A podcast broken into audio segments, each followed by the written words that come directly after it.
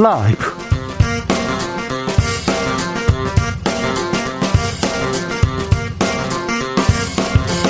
2022년 4월 5일 화요일입니다. 안녕하십니까. 주진우입니다.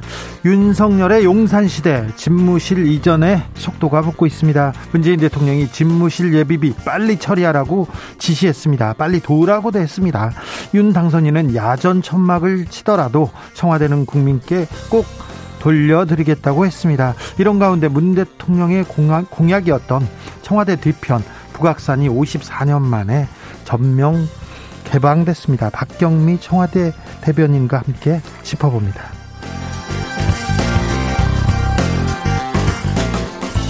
윤석열 인수위의 첫 인사 한덕수 국무총리 후보자가 김앤장에서 고문료 18억 원을 받았다고 합니다. 민주당은 공정과 상식이 맞는지 들여다봐야겠다 이렇게 얘기했습니다. 윤석열 정부 출범 어느새 한 달 앞으로 다가왔는데요. 취임식 준비는 잘 되고 있는지 그리고 인수위 잘 가고 있는지 박주선 준비위원장한테 물어보겠습니다.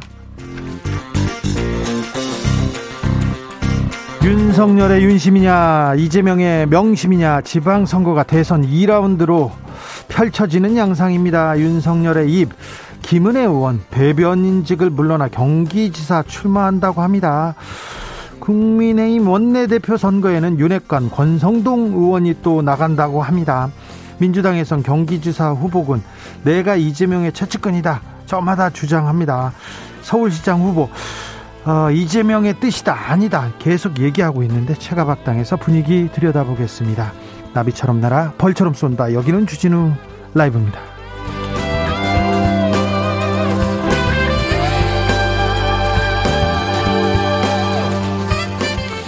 오늘도 자중자애 겸손하고 진정성 있게 여러분과 함께 하겠습니다. 식목일입니다. 나무 심으셨어요? 나무 심는 분들, 식목일에 심는 분들 음, 많지 않습니다. 바빠서 못 심으셨다고요? 네. 그러면요. 마음속에 마음속에 작은 나무, 작은 씨앗 한번 뿌려 보죠. 어떤 씨앗을 심으면 좋을까요? 차기 정부에 어떤 씨앗을 심을지 한번 바라는 점 한번 받아보겠습니다. 그리고 식목일에 산불 소식 이렇게 전하, 전하는 경우 많습니다. 날이 건조하니까 특별히 산에 가시면 조심하셔야 됩니다. 그럼 주진우 라이브 시작하겠습니다.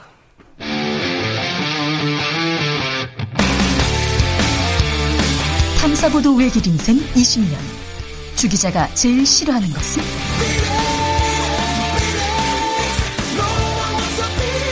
이 세상에서 비리와 부리가 사라지는 그날까지. 오늘도 흔들림 없이 주진우 라이브와 함께.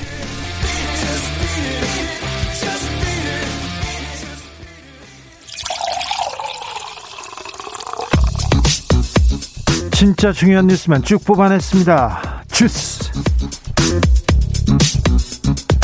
정상근 기자 어서 오세요. 네, 안녕하십니까? 한덕수 국무총리 후보자가 김앤장에서 돈을 많이 받았군요. 네, 지난 2002년 론스타의 국내 법률 대리인인 이 법무법인 김앤장의 고문으로 재직하면서 이 8개월간 총 1억 5천여만 원을 받은 것으로 알려진 한덕수 어, 국무총리 후보자가 어, 지난 2017년 12월부터 총리 지명 직전인 최근까지도 이 김현장의 고문으로 재직하면서 4년 4개월의 재직 기간 중 18억 원이 넘는 보수를 받았다는 보도가 나왔습니다. 네. 이 고문이라고는 하지만 이 변호사도 아닌 한덕수 후보자가 김현장에서 이 무슨 역할을 했는지 모호한 상황이고요. 네. 이 평균 연봉 4억 이상의 보수도 상당히 고액이어서 논란이 되고 있습니다. 이 고위공직자 출신이었기 때문에 어, 이른바 전관 예우를 받은 것 아니냐 이런 지적이 나오고 있습니다. 고위공직자라고 다 이렇게 돈을 주진 않습니다. 한덕수 후보자는 뭐라고 합니까? 네. 한덕수 후보자는 김앤장에서의 역할에 대해서 이 외국의 큰 회사들에게 대한민국 기업 환경을 설명하고 투자를 설득했다라고 밝혔습니다. 하지만 명확한 역할에 대해서는 구체적으로 밝히진 않았습니다. 고액 연봉에 대해서는요? 네, 이런 논란이 있다라는 한겨레 기자의 질문이 있었는데요. 그건 기자님 생각이라며 이 문제는 우리가 확실하다라고 말하기도 했습니다. 어, 또한 모든 것을 팩트 체크해서 청문회에 답변 자료를 제출할 것이라며 이 자료가 제출되면 팩트를 기초로 언론과 국회의원이 질문 답변과 토론을 해서 판단하는 것이다 라고 말했고요. 어, 하나하나 따지는 것은 의미가 없다라며 어, 그걸 왜 나한테 묻느냐라고 기자에게 말하기도 했습니다. 좀 신경질적 반응인 것 같은데요. 저는 어, 돈을 많이 받는다, 뭐 받을 수도 있는데요. 그런데 아, 최저임금에 이렇게 1년에 5억도 넘는 돈을 받으신 분이 또 최저임금 너무 올랐다고 얘기하는 건 너무 좀 야박하다 이런 생각도 들었어요. 최저임금에 대해서 오늘도 한마디 했더라고요. 네, 한덕수 후보자는 최저임금 인상 문제에 대한 질문을 받고 경제가 감당할 수 있다면 어려운 분들에게 좀 더 많은 보수가 가도록 하는 건 맞다라면서도 어, 이번에 최저임금 논의를 한다면 합리적인 선에서 결정돼야지 어, 너무 높이 올라가면 기업들이 오히려 고용을 줄이는 결과가 온다라고 말했습니다. 어, 또한 최저임금의 정부의 개입은 신중하고 최소한에 그쳐야 한다는 것이 기본 원칙이라면서 어려운 분들의 처지와 어, 경제 현황 및 국제적 동향을 다 봐가면서 신중하게 해야 한다라고 말하기도 했습니다. 집무실 이전 예산 놓고 보도가 엇갈리는데 뭐가 맞는 말입니까? 네, 이 문제 관련해서 김은혜 당선인 대변인이 브리핑을 했는데요. 어, 내일 임시 국무회의가 소집돼서 어, 용산 이전을 위한 예비비를 처리하는 것으로 전해들었다라고 말했습니다. 또 청와대의 협조가 잘 이뤄질 것이라 믿는다라고 말했는데요. 이 보도된 바에 따르면 양측은 310억 원 편성을 놓고 합의를 이룬 것으로 전해졌습니다. 어, 또한 예비비 규모를 놓고 청와대와 윤석열 당선인 측이 충돌했다라는 일부 보도에 대해서는 이 상호 신뢰를 원칙으로 한 소통이 우선되기 때문에 어, 구체적인 액수별로 의견 고안이 있을 정도로 각박하진 않다라고 말하기도 했습니다. 무슨 말인가요? 네. 한편 윤석열 당선인은 어제 국민의힘 의원 9명과 이 서울 모처에서 오찬을 함께 했는데요. 야전 천막을 치더라도 청와대는 국민께 돌려드려야 한다라면서 어, 용산 집무실 이전 의지를 재차 밝힌 것으로 전해졌습니다. 알겠습니다. 윤석열 인수인 계속해서 용산 시대 외치고 있고요. 대통령도 빨리 도와줘라. 가급적이면 빨리 도와줘라 얘기하는데 음, 어제 그 자리에서 지방선거 관련해서 윤석열 당선인 얘기한 것 같아요. 네, 뉴스원 보도에 따르면 이 자리에서 윤석열 당선인은 6일 지방선거 공천에 신경 써야 한다라는 발언을 한 것으로 전해졌습니다. 어, 지방행정과 중앙행정의 코드가 맞아야 한다라고 얘기를 했다고 하고요. 이 지방선거에서 많이 당선시키기 위해 당내에서 공천에 신경을 써야 한다. 어, 이런 말을 했다는 겁니다.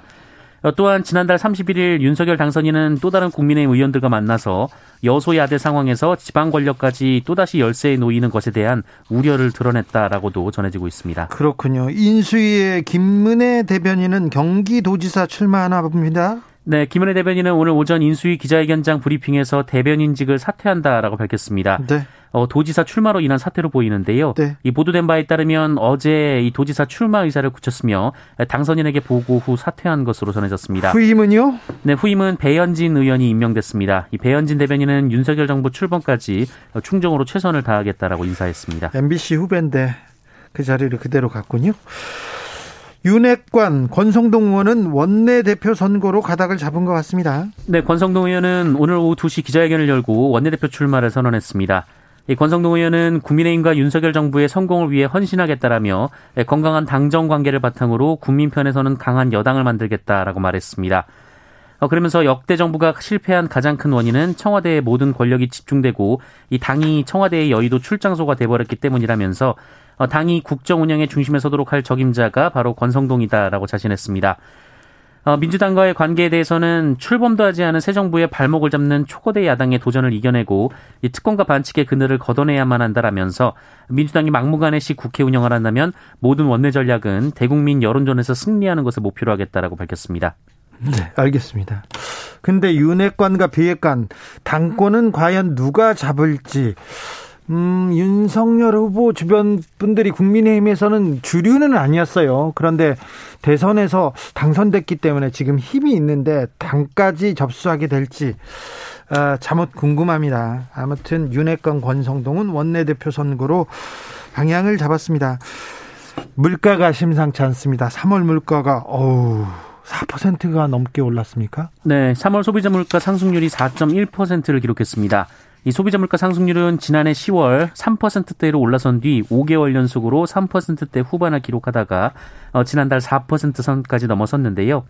어, 물가가 4%대 상승률을 보인 것은 2011년 12월 4.2%를 기록한 이후 10년 3개월 만입니다. 아무래도 전쟁도 있고 석유값이 너무 올라서 그런 것 같아요. 네, 석유류의 상승률이 31.2%나 기록했습니다. 어, 경유가 37.9%로 특히 많이 올랐는데요. 이 석유류 물가 상승률이 30% 넘긴 것은 2008년 이후 처음 있는 일입니다. 어, 이로 인해 석유 제품의 물가 기여도는 2월 달만 해도 0.79%포인트였는데 어, 이번 달에는 1.32%포인트까지 크게 올랐습니다. 어, 외식 물가도 올랐는데요. 그 6.6%의 상승률을 기록하며 1998년 4월 이후 가장 큰 폭의 물가 상승률을 기록했습니다.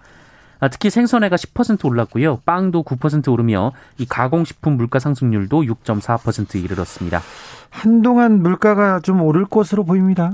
네, 이 코로나19 사태 이후 수요 회복이 빠르게 이어지고 있고, 이 말씀하신 대로 우크라이나 전쟁까지 겹치면서 국제 유가와 원자재 가격이 상승해서 벌어진 일로 보입니다. 어, 문제는 이 부분이 개선될 여지가 없다라는 점인데요. 예, 한국은행은 소비자 물가 상승률이 당분간 4%대를 유지하고 올해 연간 상승률도 한국은행의 기존 전망치인 3.1%를 크게 웃돌 것으로 예상했습니다. 아, 정부는 유류세 추가 인하하기로 했습니다. 네, 정부가 다음 달부터 3개월간 유류세 인하폭을 30%로 확대하기로 했습니다. 예. 어, 종전 20%에서 10% 포인트를 추가한 건데요. 어, 시행 기간은 5월부터 7월까지 3개월간입니다. 어, 이번 유류세 인하로 리터당 10km의 연비로 하루 40km 정도를 주행하는 운전자의 경우 어, 휘발유를 기준으로 하면 월 3만 원의 유류비를 절감할 수 있고요. 유류세 20% 인하 때와 비교하면 만 원 정도 추가로 줄어든 셈이 됐습니다. 영업용 경유 차량에 대해서는 국가가 또 보조금도 지급하기로 했습니다. 네, 경유 가격 급등으로 어려움을 겪는 대중교통, 물류업계의 부담을 경감하기 위해서 영업용 화물차, 버스, 연안 화물선 등에 대한 어, 경유, 경유 유가 연동 보조금을 3개월간 한시적으로 지급하기로 했습니다. 1,850원의 어, 리터당 가격을 기준 가격으로 두고 그 이상의 상승분 중 50%가 정부를 지원하는 제도인데요. 어, 최대 지원 한도는 리터당 183.21원으로 결정됐습니다. 네.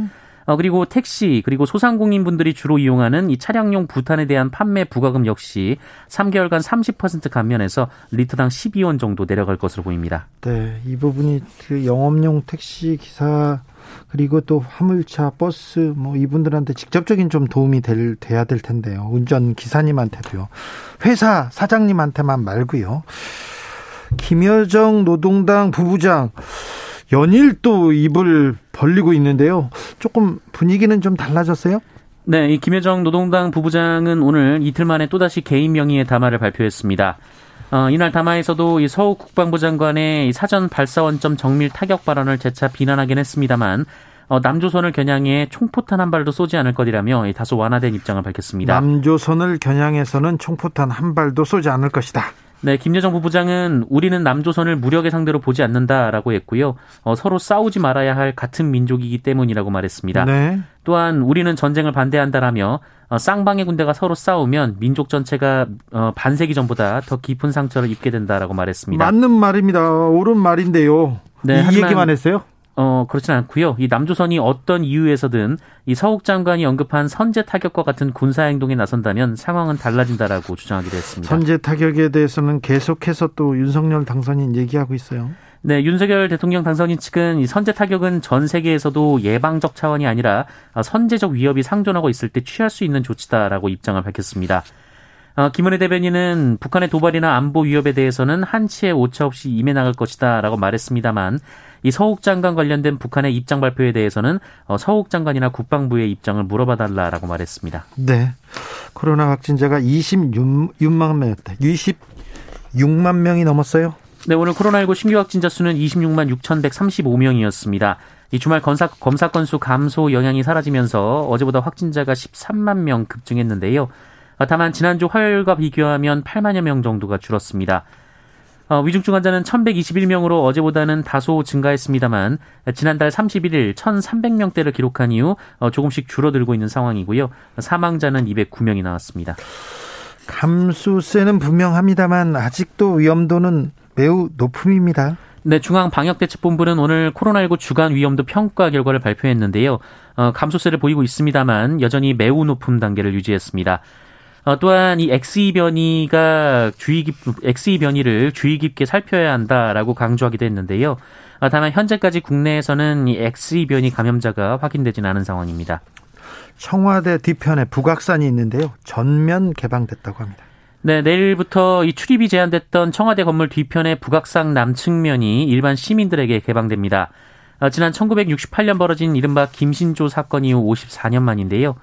앞서 청와대는 지난 2020년 이 북악산 북측면에 대한 출입 통제를 해제한 바 있는데 1년 6개월 만에 이 남아있던 남측면도 시민들에게 전면 개방하기로 했습니다. 이 문제에 대해서는 잠시 후 2부에서 박경미 청와대 대변인과 자세하게 이야기 나눠보겠습니다. 음, 입마개를 하지 않은 큰 개들이요. 소형 반려견을 물어 죽이는 일이 벌어졌습니다. 네, 그제 오후 5시쯤 광주광역시 서구 치평동에서 남성과 함께 산책하던 반려, 반려견인 이 작은 푸들이 어, 커다란 개 4마리로부터 공격을 받아 죽은 사건이 발생했습니다.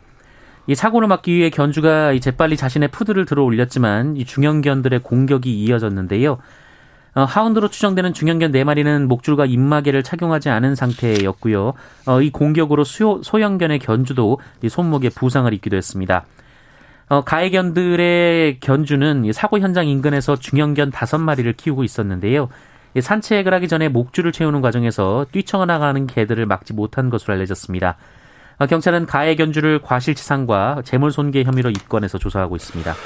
어, 남들한테 그리고 주변에 피해를 입히는 경우가 간혹 있어요. 내 개는 괜찮아요. 우리 개는 괜찮아요.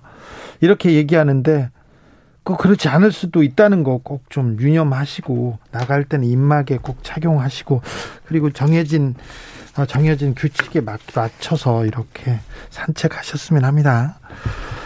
재산보다 빚이 더 많은 빚을 더 많이 물려받은 미성년자들을 구제할 수 있는 법 개정 추진됩니다. 네, 미성년자가 부모의 과도한 빚을 떠안지 않도록 성인이 된 후 이른바 상속 선택권을 부여하는 내용의 민법 개정이 추진됩니다. 아, 법무부는 오늘 이런 내용을 담은 민법 일부 개정안을 입법 예고했다라고 밝혔는데요. 네. 어, 현행 민법은 상속 채무가 상속 재산을 초과한 경우, 어, 그러니까 물려받을 재산보다 빚이 더 많을 때도 이 법정 대리인이 정해진 기간 안에 한정 승인이나 상속 포기를 하지 않으면 단순 승인한 것으로 간주해서 이 미성년자에게도 상속 채무를 전부 승계하도록 되어 있었습니다. 네. 이 미성년자들이 이 규정을 잘 알 길이 없기 때문에 이 미성년자 채무자 문제가 계속 발생해 왔는데요.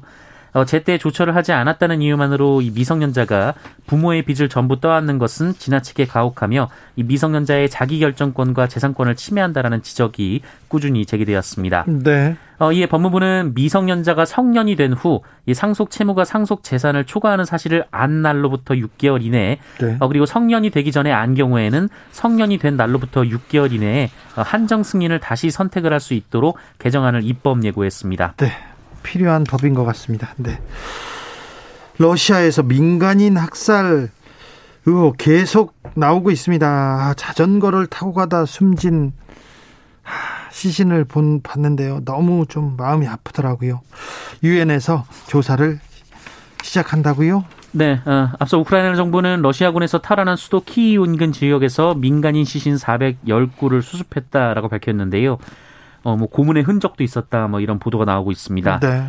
어, 관련해서 안토니오 구테우스 유엔 사무총장은 현지 시간으로 3일 어, 이에 대한 유엔 차원의 조사를 시사했습니다. 어, 구테우스 총장은 성명을 통해 우크라이나 부차에서 살해된 민간인들의 모습에 깊은 충격을 받았다라고 했고요. 어, 효과적인 책임 규명을 보장하기 위해 독립적인 조사가 필수적이다라고 밝혔습니다. 또 유럽연합은 러시아의 행위가 잔혹행위라고 규탄하면서 어, 새로운 제재를 논의하겠다라고 경고했는데요. 이 전쟁 범죄에 대한 국제 형사재판소와 어, 유엔 인권사무소 조사를 지지하며 이 전쟁 범죄 증거 수집과 보존에 관련된 우크라이나 검찰을 지원하겠다라고 밝히기도 네, 했습니다. 민간인에 대한 학살, 인권 침해는 반드시 아, 뿌리 뽑아야 합니다. 우크라이나의 평화를 빕니다. 주스 정상근 기자와 함께했습니다. 감사합니다. 고맙습니다. 이루다님께서 안 오르는 것이 없다고 안 오르는 것이 없는데 월급과 이성적 안 오른다고 얘기하셨습니다. 아 그렇죠. 네. 맞다. 맞아요. 나그랑님께서는 캘리포니아 산불이 남의 일이 아니듯이 전쟁도 남의 일이 아닙니다. 특별히 우리처럼 이렇게 대치하고 있는 국가는 더 그렇죠. 1305님께서 아파트 경비분들 12시간씩 일해도 200만 원 정도 받습니다. 20년 이래야 한덕수 씨 1년치 월급입니다. 이렇게 얘기합니다. 7925님, 주유소 간판 가격 보면요. 어우, 섬뜩해요, 섬뜩해요. 막 올라요. 얘기합니다. 아이고. 성인애님, 최저임금. 정치인부터 얘기하는데 저도 찬성입니다. 특별히 국회의원 하시겠다는 사람들. 제가 보기에는 뭐, 보좌관도 그 사무실도 다 필요하고 필요한데 그 보좌관들, 비서관들 사무실 거기까지는 하는데 너무 임금을 많이 주는 거 아닌가 그런 생각합니다. 특별활동비 줄이겠다고 해놓고 문제가 났을 때는 줄이겠다고 해놓고 또 안 줄입니다. 국회의원들이 하는 겁니다. 이거 문제가 있었을 때는 하겠다고 해놓고 또 안 합니다. 네. 좀 이따 국회의원들한테 그런 거 물어봐야죠. 제가 꼬치꼬치 캐묻겠습니다. 2032님 식목일 산불 조심해야 합니다. 여긴 경북 봉화입니다. 무리하면 야산에 산불 났는데 바람이 거세요. 확산되고 있어요. 3123님 국민이 머슴이라고 했는데요. 당선인께서 그렇다면 국민을 신처럼 우러러보고 또 그런 국민 마음에 희망의 씨앗을 심어서 퇴임할 때는 국민 모두 모든 국민의 가슴에 푸른 나무를 한 그루씩 품게 했으면 좋겠습니다. 바람입니다. 아유 좋은 생각이십니다.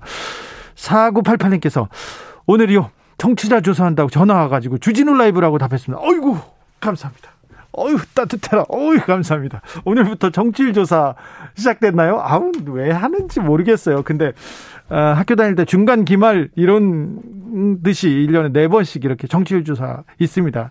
특별히 저는, 네, 한 달 전부터, 네, 어디에서 어떤 정치 세력들이 막 물러가라 그런 사람도 있, 는데 아, 여러분만 믿겠습니다. 주진우 라이브 주변에 이렇게 널리 홍보해서 같이 듣고 그러면은 올 봄이 따뜻해질 것 같습니다. 저뿐만 아니라 여러분도 마찬가지입니다. 네. 그냥 그렇다고요. 네. 교통정보센터 다녀오겠습니다. 이승미 씨.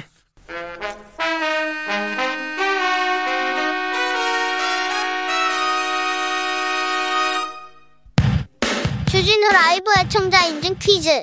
주라를 처음부터 끝까지 잘 듣기만 하면 선물이 팡팡. 여러분이 주라를 얼마나 사랑하는지 확인해 보기 위해 애청자 인증 퀴즈를 준비해 보았습니다. 지난 방송 중 한 부분을 짧게 들려드릴 텐데요. 잘 듣고 뻐꾸기 소리에 가려진 단어를 맞춰주시면 됩니다. 그럼 문제 드릴게요. 2022년 4월 4일 월요일 정치적 원의 시점 코너입니다. 유영아 변호사의 출마는 어떤 좀 변수가 있을까요? 그래서 이제 박근혜 전 대통령을 외치면서 출마하거나 네. 그 선거에 나서는 사람들이 좀 있던데요. 그러니까 유영아 변호사가 대구시장에 출마하면서 선거 구도상 졸지에 김재원 전 의원이 이게 아닌 것처럼 비춰지게 생겼어요. 아 그래요? 그분이 아니 그러니까요. 박근혜 전 대통령의 최측근인 유영아 변호사의 대구시장 출마는 이것 중에 이것이었던 김재원 전 최고위원을 긴장하게 했는데요. 여기서 이것에 들어갈 단어는 무엇일까요? 보기 드릴게요. 1번 침박, 2번 비박. 다시 한번 들려드릴게요. 1번 침박, 2번 비박. 샵9730 짧은 문자 50원 긴 문자는 100원입니다. 지금부터 정답 보내주시는 분들 중 추첨을 통해 편의점 상품권 드리겠습니다. 주진우 라이브 애청자 인증 퀴즈 내일 또 만나요.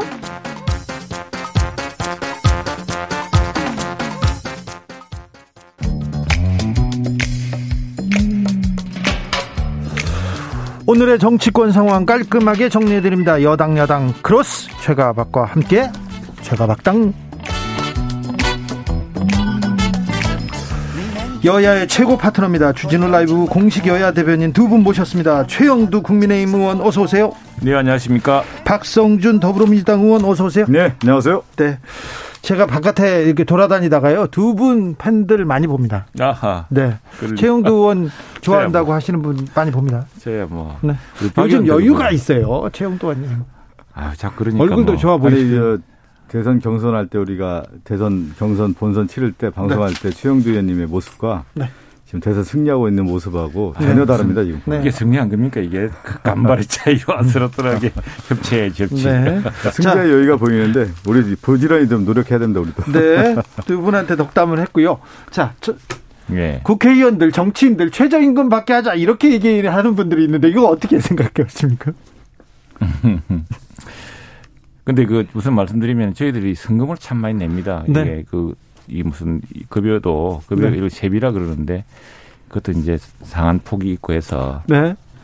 그래서 뭐 더 열심히 일하고 해야죠. 알겠습니다. 그런데 그런 말 나왔다라는 것은 이제 국민들의 눈높이에 맞는 어떤 수준이라고 할까요? 네. 이제 만족하지 못했기 때문에 그런 얘기가 나오는데 네.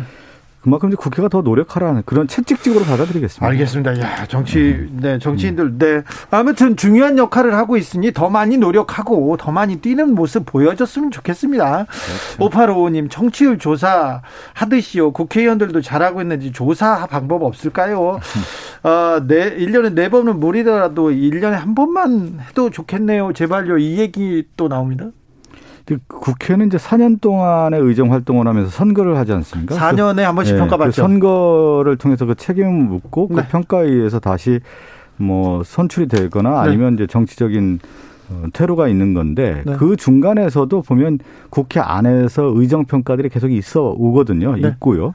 그리고 또 당내 경선이라는 절차가 상당한 치열한 경선들이 있습니다. 그래서 아, 몇 변의 그 경쟁률을 뚫어야만 되는 과정들이 있기 때문에 두 분은 뭐 음. 열심히 또 일하고 있고요. 또 열하고 있는 걸 또 보여주고 있으니 뭐 걱정은 없습니다. 6119님. 어, 저도 오늘 전화 받았어요. 청출 조사 전화 받았는데 음. 주진우라고 했습니다. 청, 요새 02로 전화가 오면 최영도 의원님 예. 어떻게 해야 되는지 아세요?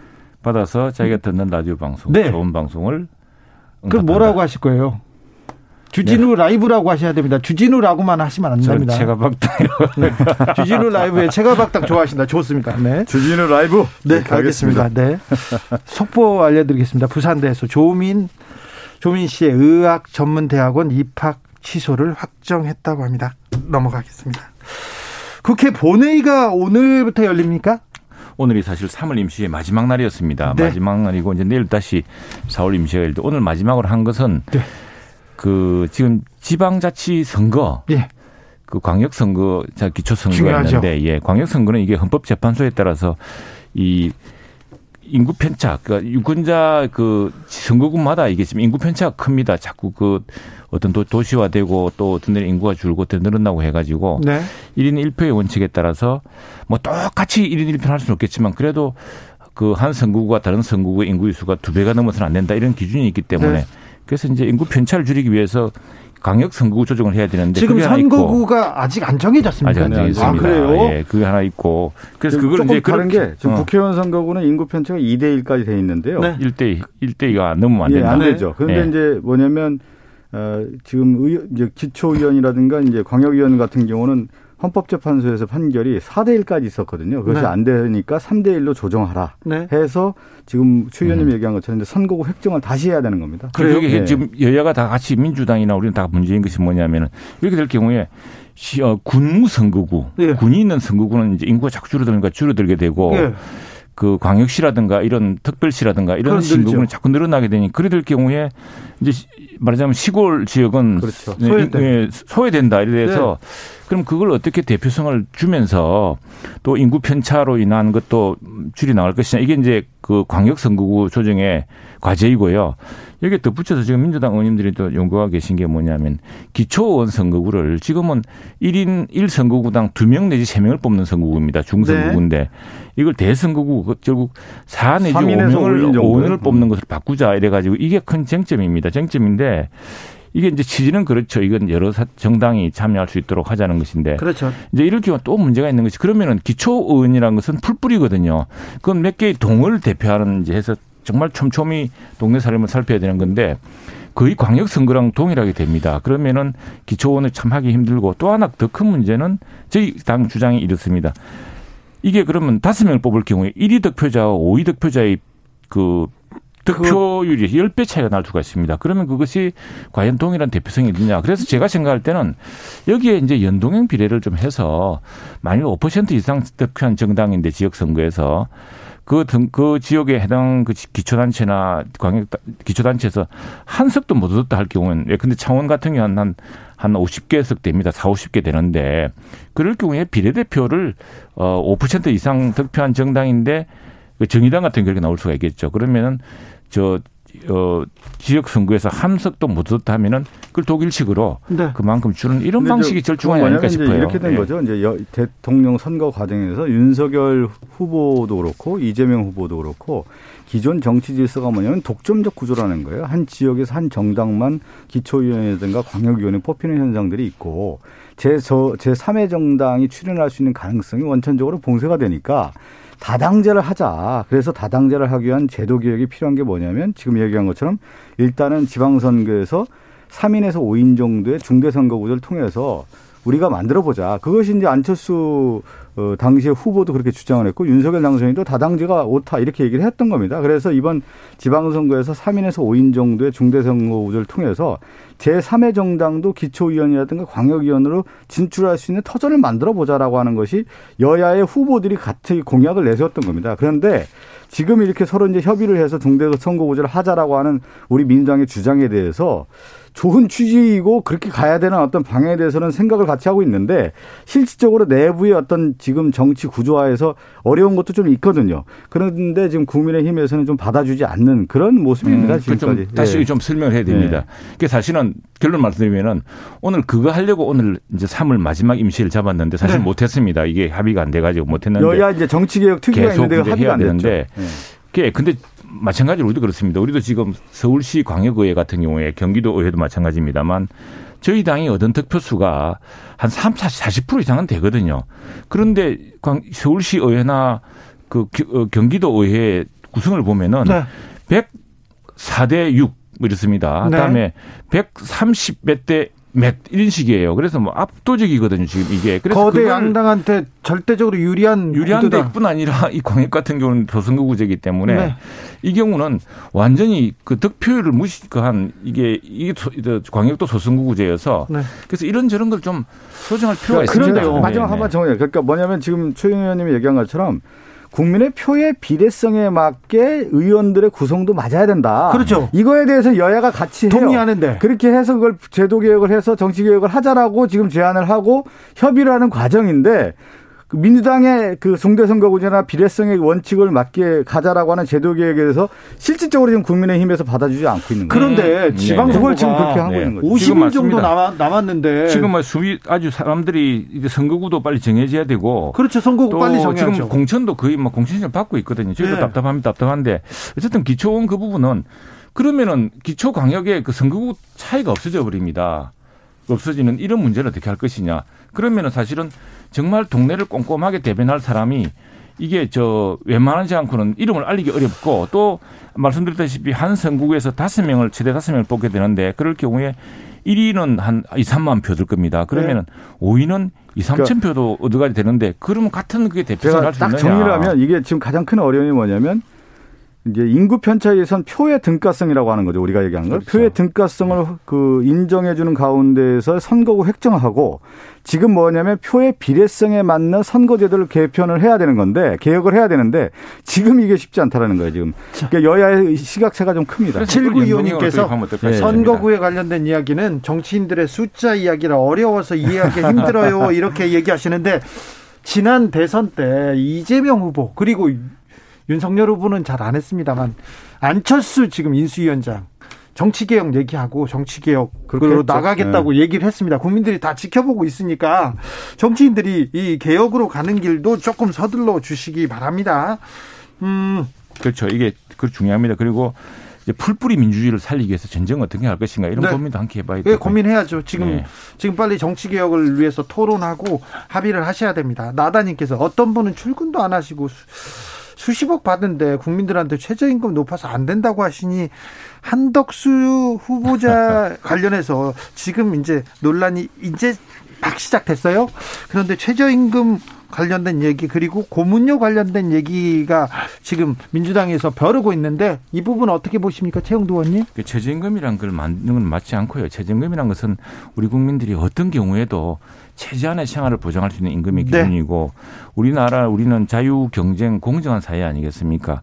어떤 사람이 근데 정말 창의적인 활동과 정말 뼈를 깎는 노력으로 큰 부를 이루었다면 그 부를 비난하지 않는 것이 우리 민주주의가 자유시장 경제겠죠. 그렇죠. 그러나 어느 경우에든 어떤 사람이 어떤 이유에서든 저 인간 이하의 삶을 살아서는 안 된다. 네. 최전의 인간적 삶을 보장해야 되는 게 최저임금의 비입니다. 그걸 이제 비교해서 이야기한다는 것은 좀 가혹한 측면이 있고요. 네. 네네. 그리고 이제 그 부분은 저희 이 인수위에도 어 어느 시민단체가 그 지금 총리 후보자 이야기죠. 총리 후보자에 대한 뭐, 뭐, 돈, 급여의 문제, 어, 민간에 있을 때 급여의 문제 같은 걸 제기를 했습니다. 그 일정 검증을 했는데, 거기에 대해서는 검증상 문제가 없다고 봤, 것이고요. 또 지금 네. 계속 이야기가 나오는데 이게 지금 채로 놓은 이야기가 아니고 네. 이분이 총리를 지금 두, 두 번째 하시는 거 아닙니까? 노무현 대통령 네, 마지막에 부총, 부총리도 하셨고 또 뭐 대사도 하시고 뭐 이래가지고 또 굉장히 많은 그 검증의 대상이 됐습니다. 그 이야기가 다시 되풀이되고 근데 이제 이렇게 보죠. 우리가 큰 틀에서 한번 생각해 볼 필요가 있는 게 그러면 윤석열 정부의 인사 기준은 어떤 것이냐. 인사 검증 기준이라고 할까요? 국민에게 제시하는 기준을 좀 저는 제시해야 된다고 봅니다.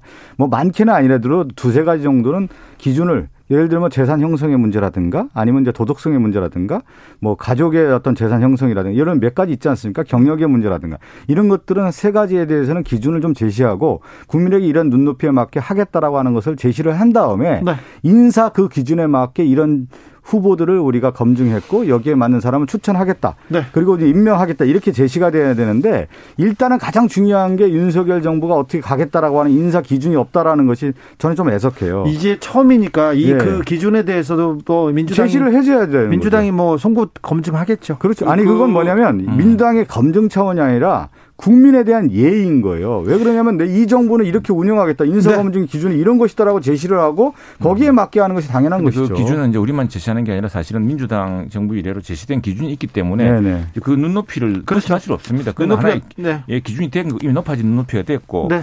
지금 이 인사는 어떻게 보냐면 지금 이다 5년간의 과제가 무엇이냐, 그 과제가 무엇이냐. 지금 미중 경제 갈등, 또 지정학적 위기, 우크라이나 사태, 또 희소 자원이 그 전략 무기화되는 사태, 갑자기 지금 자원 이그 저, 저 석유값이 오르고 지금 네. 뭐 이런 이런 사 다음에 말하자면 시대적 전환이라는 이런 새로운 과제 또 국제 무역 질서가 바뀌는 문제 이런 등등을 해서 이 과정에서 지난 어, 한, 우리가 산업화 이후에 60, 70대 이후에 고속 성장을 해오다가 멈추다고 했지만 성장해왔는데 지금 이, 이 패러다임이 바뀌고 있거든요.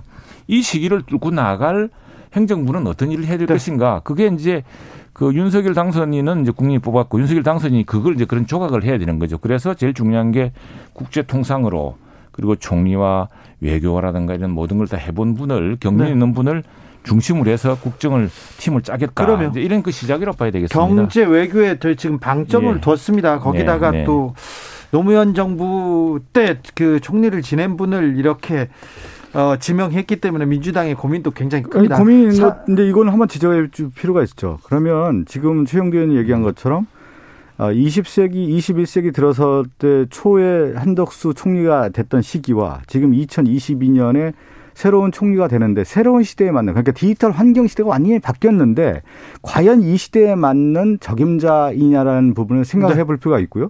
국내 문제와 국외 문제가 지금 산적한 가운데에서 그럼 새 시대를 열 수 있는 사람이야 그냥 과거의 업종만 있다고 해서 일을 할 수 있느냐 이런 것도 검증을 해야 거기다가 정치적인 네. 판단 책임 총리라면 정치적 그렇죠. 정무적인 타고난 능력이 있어야 되는 그 부분에 대해서도 또 물어봐야죠. 물어봐야 그 됩니다.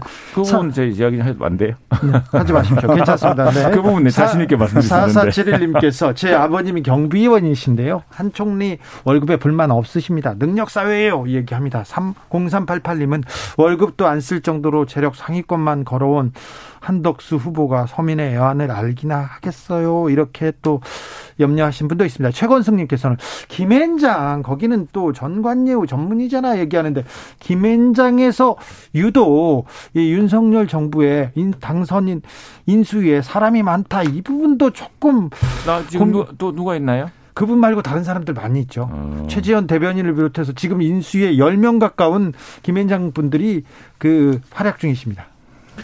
이게 이제 그 로펌이라는 것이 당지 소송을 대리하는 게 아니고 네. 이게 포린로 컨설팅이라고 FLC라는 것도 있고 말하자면 외국 기업들이 이제 국내 대한민국 법의 안정성에 대해서 걱정을 많이 합니다. 투자를 하는데 네.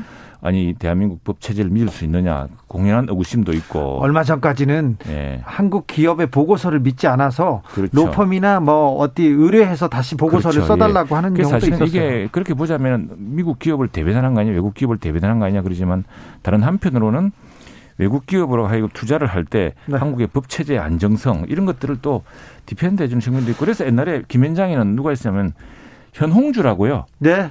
대 영어도 잘하시고 이런 분들이 그 나중에 국정원장 하셨나 그분요? 뭐 장관도 많이 하셨죠. 그런 분들이 이제 외국 기업 투자할 때 이제 어떤 간판을 근데 현홍주 씨가 또 정치에도 큰 영향을 미쳤잖아요. 뭐였죠, 그게? 그 이해창 전 총리제 시절에 그러니까 이거는 뭐냐면 이제 미국도 그렇고 우리나라도 뭐냐면 이제 자본주의가 이제 고도화, 고도화되면서요.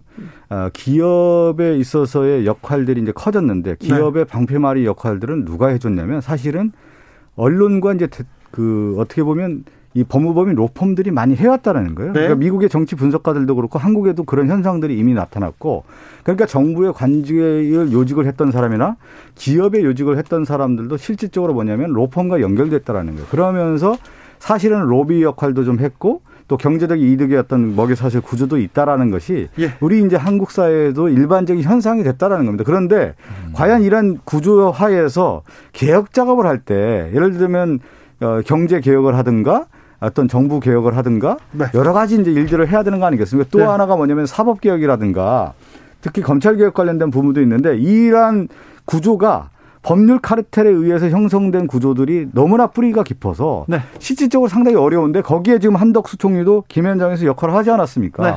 그러한 것들은 이제 우리가 볼 때 검증을 좀 해야 되는 그걸 것이죠. 검증하러 국회가 네. 있는 것이고 다음에 네. 또 하나는 우리 정부가 정부를 거치면 저도 저 이전에 뭐 좀 별정직 1급을 한 몇 차례 했다고 네.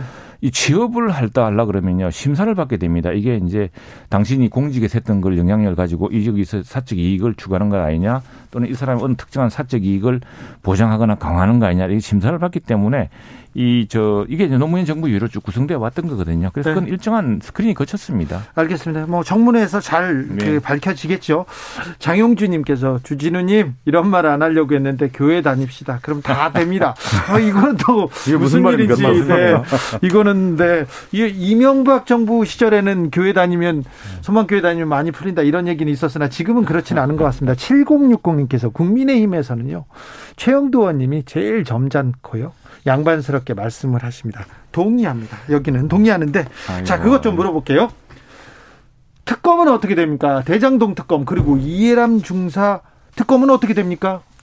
지금 이제 대장동 특검과 관련해서는 그동안 이제 상설 특검 관련돼서 우리 민주당에서 계속 얘기를 해왔고요. 네. 근데 야당에서는 오히려 이제 특검 법안을 통해서 어, 특검 추진을 통해서 이제 규명하자 이렇게 얘기가 나왔기 때문에 그렇다고 하면 우리 민주당도 어, 특검안을 좀 내서 서로 여야가 그 관련된 특검 대상이라든가 조사 범위라든가 어떻게 할지에 대한 것을 서로 심의해보자라고 하는 얘기가 지금 나오고 있는 것 같고요. 아, 근데 우선순위가, 우선순위가 좀 밀렸나요? 좀 진, 어떤 진행이 게요? 안 됩니까? 두, 두 특검 지금 아니 이제 특검을 할 때는 여야가 이제 같이 원내대표나 이런 분들이 합의 사항이기 때문에 그 합의가 되지 않았을 경우 상당히 추진하기가 좀 어려운 상황이기 때문에 그 부분은 이제 여야가 이제 결단을 해야 되는 문제이고요. 원래 이제 윤석열 당선인도 특검을 하겠다라고 얘기했고 이재명 후보도 당시에 특검을 하겠다라고 했는데 특검을 하기 위해서는 지금 얘기한 것처럼 특검 구성이라든가 조사 대상이라든가 범위에 대한 부분들이 일치가 돼야 되는 건데 그것이 지금 여야가 지금 평행선을 달리고 있는 모습입니다. 민주당이 사실 180이 못할 것도 없는데 꼭 이 대목은 또 항상 합의를 또 강조하고 그러세요. 아니, 그렇습니까? 근데 지금 말드리면 우선 이, 이 저두 개의 사안이 좀 다릅니다. 저 고 이해람 중사 특검법 네. 같은 경우는 이제 기본은 이제 특검을 특별 검사를 추천을 누가 할 것이냐 예. 보다 공정한 사람을 그렇죠. 이 저 이 이해람 중사 특별법 같은 경우는 군 검찰에서 하니까 이게 군 검찰이 군 고위층을 비호하고 군 고위층에 대한 비이에 대한 어 잘못에 대한 수사를 소홀히 하는 거 아니냐라는 의구심 때문에 국회를 가져온 겁니다. 가져왔는데 이걸 이제 그럼 어떻게 추천할 것이냐. 그 우리는 이제 대한변협회로부터 서면으로 네명을 추천받아서 교섭단체 합의한 두명을 올리자는 거고. 변협 추천만 받겠다고 얘기하고 있어요. 예, 예. 그 더불어민주당은 뭐 교섭단체 합의 추천해서 하자는 건데 그렇죠. 이게 하나 네. 있고 이건 큰 쟁점 아니어서 이건 곧 해결될 겁니다. 그리고 또 하나는 2차 가해를 수사 대상에 포함시킬 것이냐 이 문제에 대한 건데 그거 하나 있고 대장로크는 다 많이 다른 문제입니다. 그건 다른 문제인데 그건 뭐 지금 민주당이 다시 이야기 꺼낸 만큼 어쨌든 해야겠죠. 해야 될그 테고. 그 예. 이해람 중사 어, 특검법 같은 경우는 우리가 잘 알듯이 공군비연단 성폭력 사건 아니겠습니까? 이것이 이제 규명이 제대로 안 됐으니까 가족들 입장에서는 얼마나 애통하고 지금 그렇겠습니까? 그 추천 방법이라든가 수사 대상 관련돼서는 여야가 지금 조금 차이가 있다고 하든 저는 조속하게 이 문제는 풀릴 거라고 봅니다. 그러면 조속하게 네. 좀 해결해 주세요. 네, 부탁합니다. 네. 5867님께서 동물법은 통과시키고 사람법은 통과 못되고 동물보다 사람이 아닙니까? 아래인 경우가 많습니다. 아, 특히 아, 집안에서는요. 네. 집안에서는 그런 경우가 많습니다. 자, 여야 각 당 모두 본격적인 지방선거 준비에 돌입했습니다. 돌입했는데 민주당은 송영길 전 대표가 서울시장 출마를 두고 차출이냐 아니냐 명심이다 아니다 이걸 가지고 조금 논란이 있어요. 저는 이제 본질을 벗어났다고 봐요. 지금 왜 그러냐면 대통령 선거가 끝나는 시점에서 그러면 서울시장 선거를 어떻게 할 거냐. 네. 저는 좀 열어놔야 된다고 봅니다. 누군 나와서 네. 지금 현재 오세훈 시장과 해서 배짱 있게 나 이 시장과 한번 겨뤄봐서 내가 승리할 수 있다. 경선으로. 그런 생각을 갖고 있는 사람이면 다 나와서 경선을 해서 네. 그래야 붐이 일어나는 거 아니겠습니까? 저는 그렇죠. 그런 붐을 송영길 전 대표가 촉발을 시켰다. 네. 그것이 이제 당내 여러 분란의 요소가 있지만 그래도 이제 송영길 전 대표가 출마한다는 선언을 하면서 실질적으로 서울시장에 대한 관심도가 높아졌고 아니 당원들도 마찬가지 아니겠습니까? 지금 그것이 박, 이제 하나 이제 시작이라고 볼 수가 있는 박 거죠. 박 의원님 얘기만 음. 들으면 그러면 지금 불쏘시개 역할을 하려고 송 전 대표가 이렇게 나섰는데 네. 왜 근데 당에서 다른 말이 나오는 거예요? 그거는 이제 송 대표가 인천의 의원이지 않았습니까? 네. 그런데 이제 서울에 왔을 때 그 관련된 부분에 대한 충분한 소통이 없었다라고 하는 부분들이 있는데 네. 저는 그거는 큰 본질은 아니고요. 네. 결국 누가 승리할 수 있느냐, 누가 할 수 있느냐 이 싸움으로 가야 된다고 봅니다. 그렇게 가야 네. 되는데 네. 아무튼 서울시장을 놓고도 또 경기 지사를 놓고도 룰 경쟁하는데 민주당의 모습은 좀 어, 지금 국민의힘의 모습에 좀 밀리는 것 같아요. 그건 제가 한번 말씀드려 최영도 의원님 얘기하면 좋을 것 같은데 네. 저는 결국은 이런 거죠. 붐을 일으켜야 되는 거 아니겠습니까? 그리고 당원들이 나와서 아니 그 우리 유권자들 지지하는 유권자들이 나와서 투표하게끔 만들려고 하면은 실적인 인물의 상징성 있는 사람이 나와가지고 네. 경기지사라든가 서울시장에 나와야 되는데 그러면 그 사전 정지 작업이 누구냐면 많은 사람이 나와서 내가 이런 사람 이런 정치를 하겠다 이런 경기지사가 되고 이런 서울시장이 되겠다라고 하는 사람들이 나와서 분위기를 만들어야 되는데 그 분위기를 만들어야만 저는 흥행이 된다고 보는 거예요. 그 분위기를 국민의힘에선 잘 만드는 것 같아요. 저 유승민 어 대구를 상징하는 정치인이 경기로 간다. 어 유승민이 경기도로 가?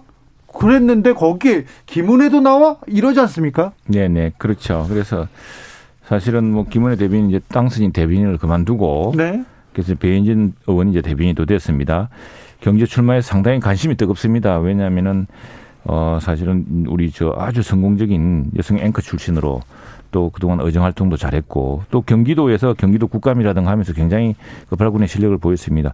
유승민이란 중진이 나왔는데 그러면 뭐 이제 유승민 대 김은혜 그리고 또 우리 또 우리 당내 경기도의 중진들이 이제 각축을 하게 되면 이게 굉장히 경선하게 되면 굉장히 신선한 이제 저 어떤 붐을 일으킬 것 같습니다. 근데 우리는 사실 이거와 함께 이번에 저희 당이 정당 사상 처음으로 시도한 게 있습니다. 그게 뭐냐면은 기초 자격 평가라는 것입니다. 우리가 운전면허 운전하는 사람도 다 운전면허증이 있는데 네. 그, 그 이제 자격 시험 본다는 예, 거죠. 예, 예. 그, 그 이제 그것도 다 시험 문제집이 있습니다. 근데 기본적으로 이 공직자에 대한 태도, 특히 이제 국민의힘이라는 이 공직 그 선출직 공직자가 되려면은 어떤 기본적인 정강 정책에 대한 이해 또 시장 경제라는 것에 대한 이해를 기본적으로 해야 된다 그런 걸 하고 있는데 어, 반응이 상당히 좋습니다. 출제 의원이 이준석 대표인가요? 그거는 여러 의원들이 전문가들 했고 네. 또큰 예상 문제집이 나와 있습니다. 뭐 지금 야당 얘기를 아니 지금 이제 여, 미래 여당이 되겠네요. 정치적 우리가 볼 때 이제 선거에서 승부수라는 게 있지 않습니까? 네. 민주당 입장에서는 근소한 차이로 졌지만 이번 지방선거에서 다시 한번 토대를 만들어야 되는 거예요. 그게 뭐냐면 지방선거 특히 이제 서울과 경기의 선거란 말이죠. 그래야 기초단체까지 내려가서 결집될 수 있는 힘을 만들기 때문에 저는 이제 지금에 있는 후보군도 그렇고 또 생각하는 분들도 나와서 정말 경쟁력 있게 좀 경쟁을 해서 어, 이번 6월 1일 지방선거에 좋은 결과를 만들어내야 된다고 봅니다. 그렇습니까? 네. 6663님께서 두 분이 주진우 라이브에 나와서 이렇게 하는 방송 들어보면요. 여야가 안 될 게 없지 않는다. 안 될 게 없는 것 같은데 국회로 돌아가면 왜 되는 일이 아무것도 없는지 참 희한합니다.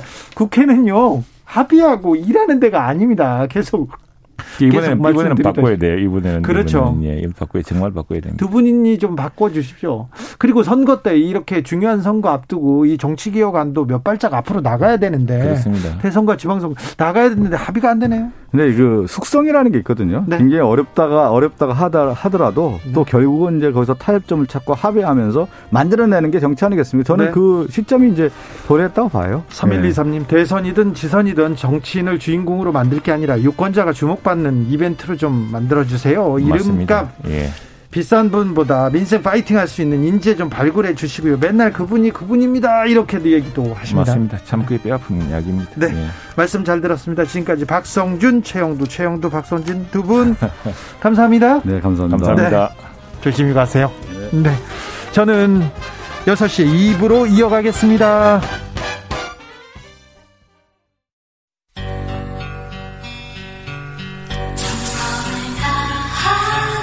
정성을 다하는 국민의 방송. KBS 주진우 라이브. 그냥 그렇다고요.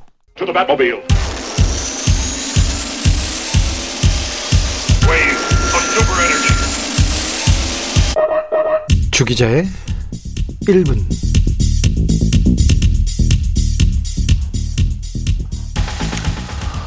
너무 귀, 귀여워 후드티 김건희 여사 탐지견 껴안고 찰칵 걸치기만 해도 스타일 나는 김건희 여사 패션 팬들 환호 사진 한 장에서 시작됐습니다. 누가 찍었는지 어떻게 공개됐는지는 모릅니다. 어쨌든 후드티 입었다고 칭찬 기사가 쏟아집니다. 그게 그렇게 칭찬할 일인지 저 모르겠습니다. 아 저도 오늘 후드티 입을 걸 참. 그런데 오늘은 슬리퍼입니다. 김정숙 여사 옷감 논란 속 김건희 3만 원 슬리퍼 품절 대란 속보 김건희 슬리퍼 가격 화제몰이 품절 대란 이끌었다. 아, 속보까지 나올 일입니까? 인터넷 언론이나 연예 신문뿐만이 아니었어요. 슬리퍼 기사가 100개 가까이 나왔습니다. 내용은 판에 박은 듯 비슷합니다. 검소하다, 완판녀다. 아, 김건희 완판녀 됐다. 하루 만에 품절녀 슬리퍼 가격 깜짝 중앙일보. 벌써 품절됐다 김건희가 신은 슬리퍼 의외의 가격 조선일보 중앙일보 기사를 보겠습니다. 잘 들으십시오. 김여사 팬클럽에서 지지자들은 해당 슬리퍼 사진을 공유하며 나도 사고 싶은데 가로 열고 일부 사이트에서 가로 닫고 벌써 품절됐다. 완판녀 등극 검소하다 등 반응을 보였다. 조선일보 기사입니다. 잘 들으세요. 김씨 팬클럽에서 지지자들은 해당 슬리퍼 사진을 공유하며 나도 사고 싶은데 가로 열고 일부 사이트에서 가로 닫고 벌써 품절됐다. 완판녀 등급 검수하다 등의 반응을 보였다. 기사가 똑같습니다. 똑같아요. 중앙일보는 김여사, 조선일보는 김씨 이렇게 하나만 달라, 달라졌어요. 한 글자씩만.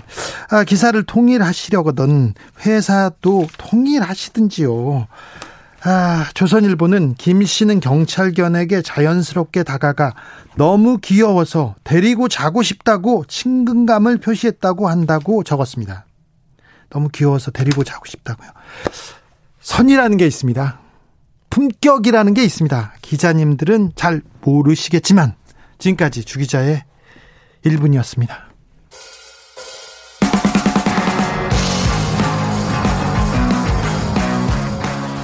0527님 한동훈 스파 스카프 품절 기사도 있던데요. 그러니까요. Life and Time입니다. 내 마음의 주단을 깔고 저런 슬리퍼 같은 기사들. 이근우님 문자였고요. 8361님께서 부끄러움은 국민의 몫 아, 제가 다 부끄럽습니다. 6466님 힘들게 공부해서 기자 되셨을 텐데 슬리퍼 기사라니 참 한심합니다. 그러게요. 써도 너무 많이 썼어요. 100개 가까량. 100개 가까이 거의 비슷한 기사를 그렇게 써대면 어떻게 합니까? 대체 어쩌시려고 이렇게 기사를 쓰시는지. 하, 부끄러워요. 훅 인터뷰로 가겠습니다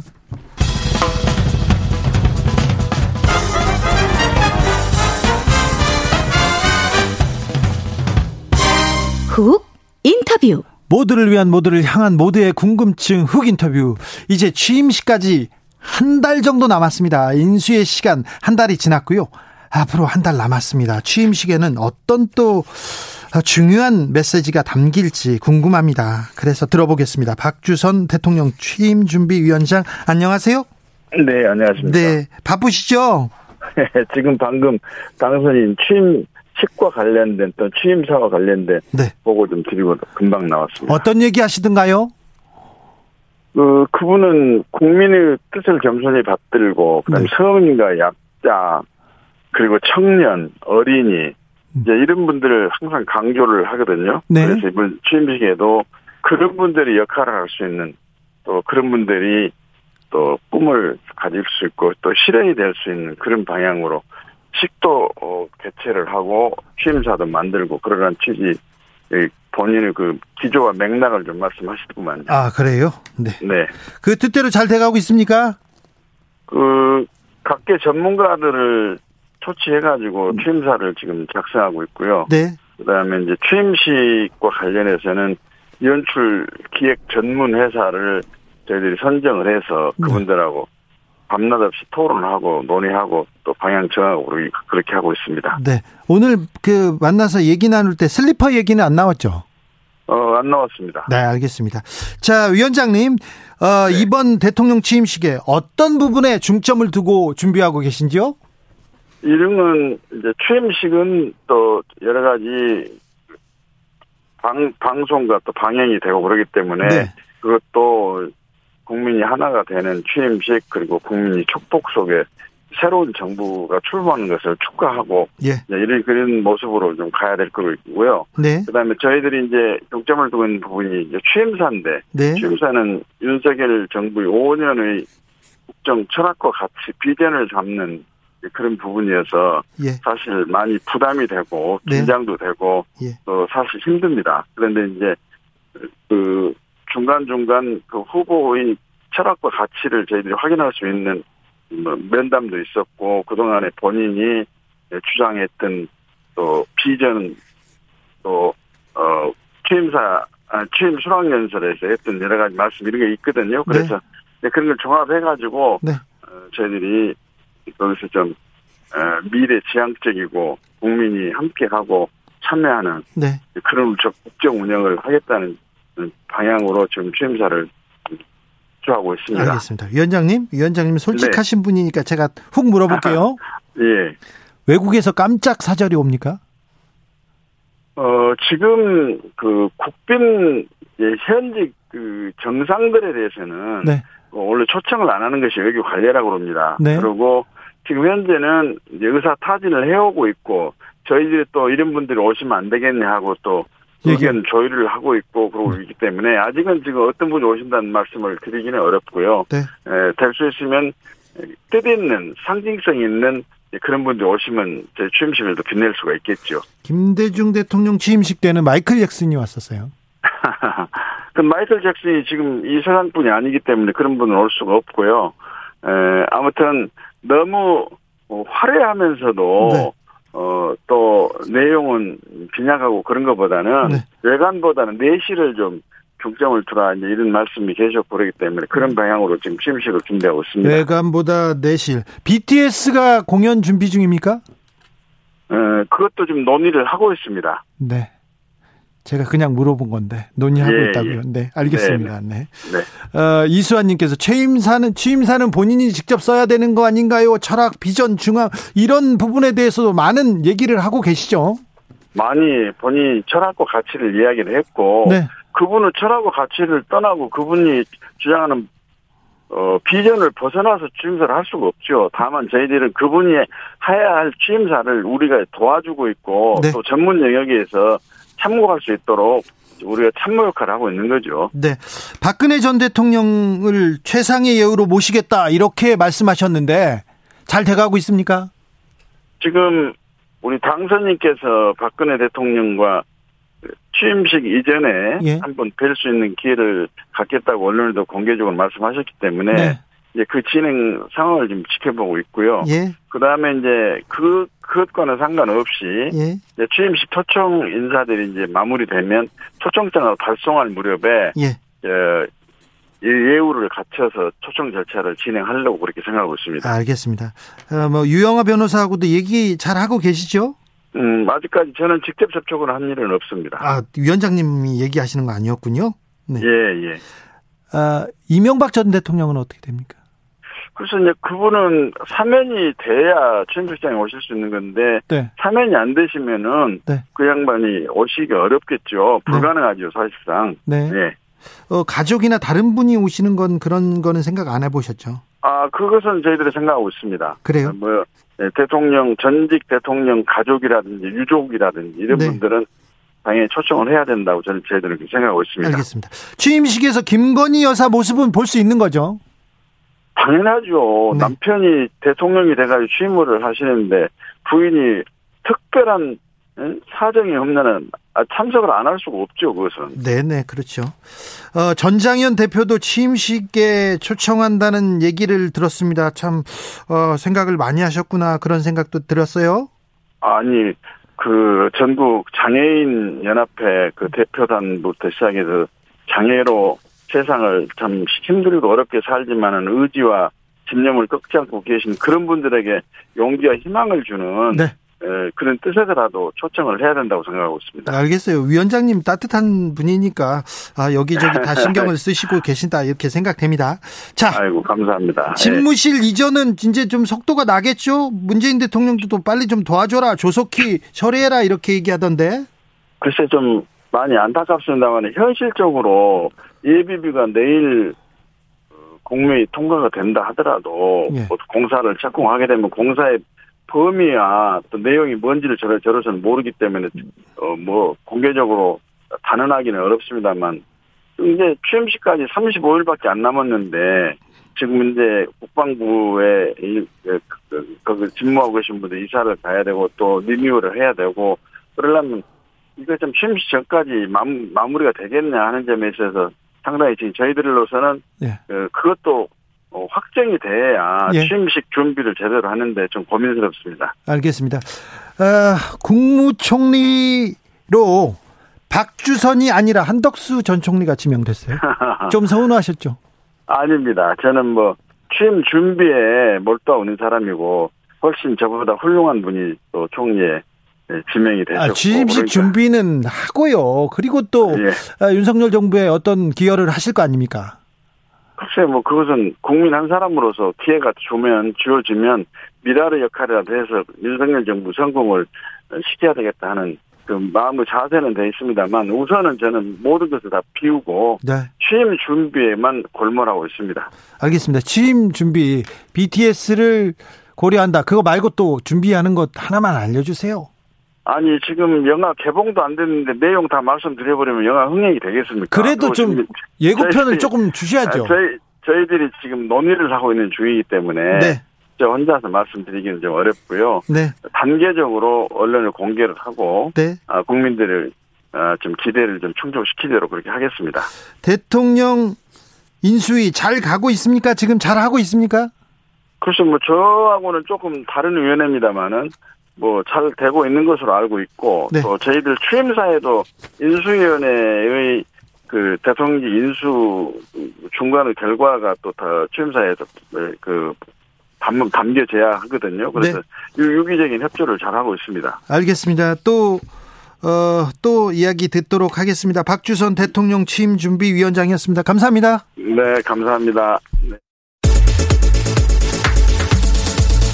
주진우 라이브 흑 인터뷰 이어갑니다. 청와대 인근 북각산이 전면 개방됐습니다. 김신조 사건 이후에 54년 만이라는데요. 이제 누구나 이 청와대 뒷산 이렇게 자유롭게 오갈 수 있다고 합니다. 어, 어떤 일이 있었는지 그리고 대통령과 당선인 회동 이후에는 어떤 일이 또 진행되고 있는지 물어보겠습니다. 박경미 청와대 대변인 안녕하세요.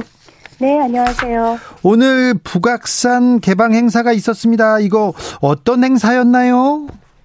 네, 북악산 개방은 문재인 대통령의 공약이었습니다. 어, 내일 북악산 남측면이 개방되는데 오늘 대통령이 청와대 참모들과 함께 새로 개방되는 구간을 동, 등반했습니다. 어, 2020년 11월에는 북악산 북측면을 개방한 바 있고 이번 남측면 개방을 통해서 북악산을 전면 개방하겠다는 약속을 지키게 됐습니다. 혹시 그 윤석열 당선인이 청와대 개방한다고 해서 서두른 거 아닌가요? 네, 당선인의 청와대 개방과 문재인 정부의 북악산 개방은 무관합니다. 앞서 말씀드린 대로 북악산 인왕산을 전면 개방해서 시민들께 돌려드리겠다는 건 대선 후보 당시 밝힌 국민과의 약속이었습니다. 이번에 하는 남측면 개방도 이미 준비가 되어 있었고 사실 몇 달 전 개방하려고 했는데 코로나 상황이 심각해 연기했던 것이고요. 네.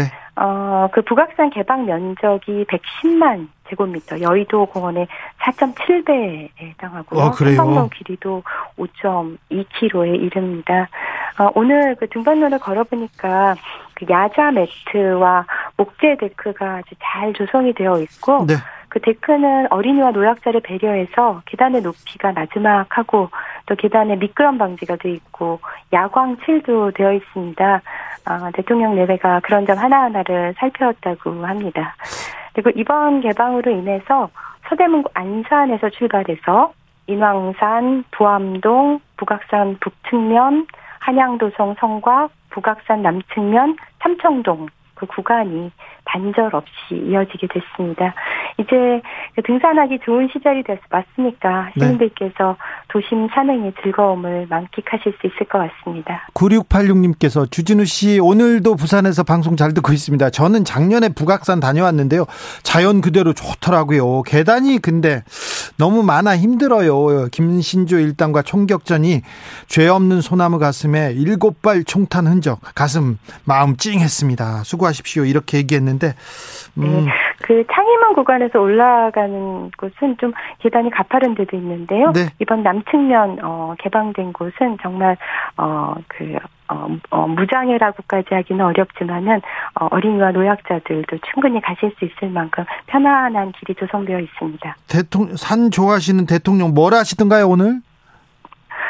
네, 그, 어, 요소, 요소에서, 어, 또 설명도 해주시고요. 네. 또, 그, 법풍사 터나, 어, 어, 만세 동방, 이런 구간, 그, 지점들이 있는데, 어, 거기서 또, 어, 설명해 주시고, 또 나무 설명도 해 주시고 그랬습니다. 경호나 보안에는 문제 없는 거죠? 네, 없습니다. 네. 청와대 임기 시작일인 5월 10일 날 개방해서 국민들한테 돌려드린다. 윤석열 당선인의 발언 어떻게 보세요? 네, 그 취지에 대해서는 10분 공감합니다. 단, 5월 어, 10일 개방에 대해서는 그 문재인 대통령의 임기가 5월 9일 자정까지로 그 대통령이자 군군 통수권자로 마지막 순간까지 우리 국민들의 안위를 지켜야 한다는 점을 고려해야 할 것 같습니다. 아, 그리고, 어, 지금도 청와대 관람이 가능합니다. 네. 오늘도 관람객들 많이 오셨던데요. 어, 문재인 정부 기간 동안 코로나로 제한이 있었음에도 불구하고 약 70만 명의 시민들께서 청와대를 관람하시면서 경례를 걷고 사진을 찍으셨습니다. 네.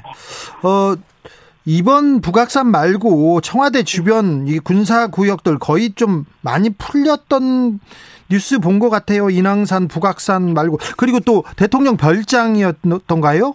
거제 네. 저도도 개방했죠. 네, 그래서 제가 조금 그, 어, 그, 설명을 드리면요. 아, 그, 앞, 앞서 말씀하셨는데요. 그, 도입 부분에서 1968년 김신조 사건 이후에 북악산과 인왕산의 일반인 출입이 통제되었었 네.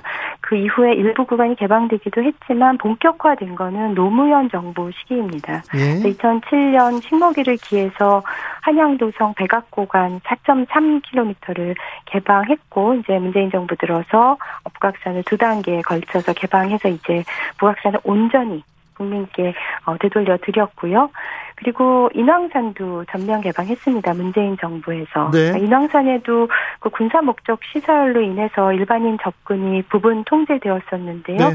그런 시설들 철거하고 옛길 복원을 해서 2018년 5월에 어, 인왕산 국민들 품에 돌려드렸고요. 네. 그리고 대통령 별장인 거제시 저도 네.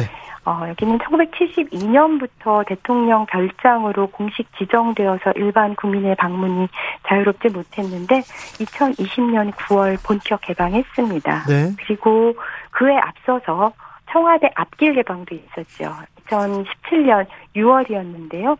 음, 이전에는 낮에만 통행이 가능했지만 24시간 개방을 했습니다. 그래서 네. 문재인 정부는 산이든 별장이든 길이든 가능한 곳을 개방하고 열린 청와대를 구현하기 위해서 노력해왔다는 점 다시 강조해서 말씀드립니다. 알겠습니다.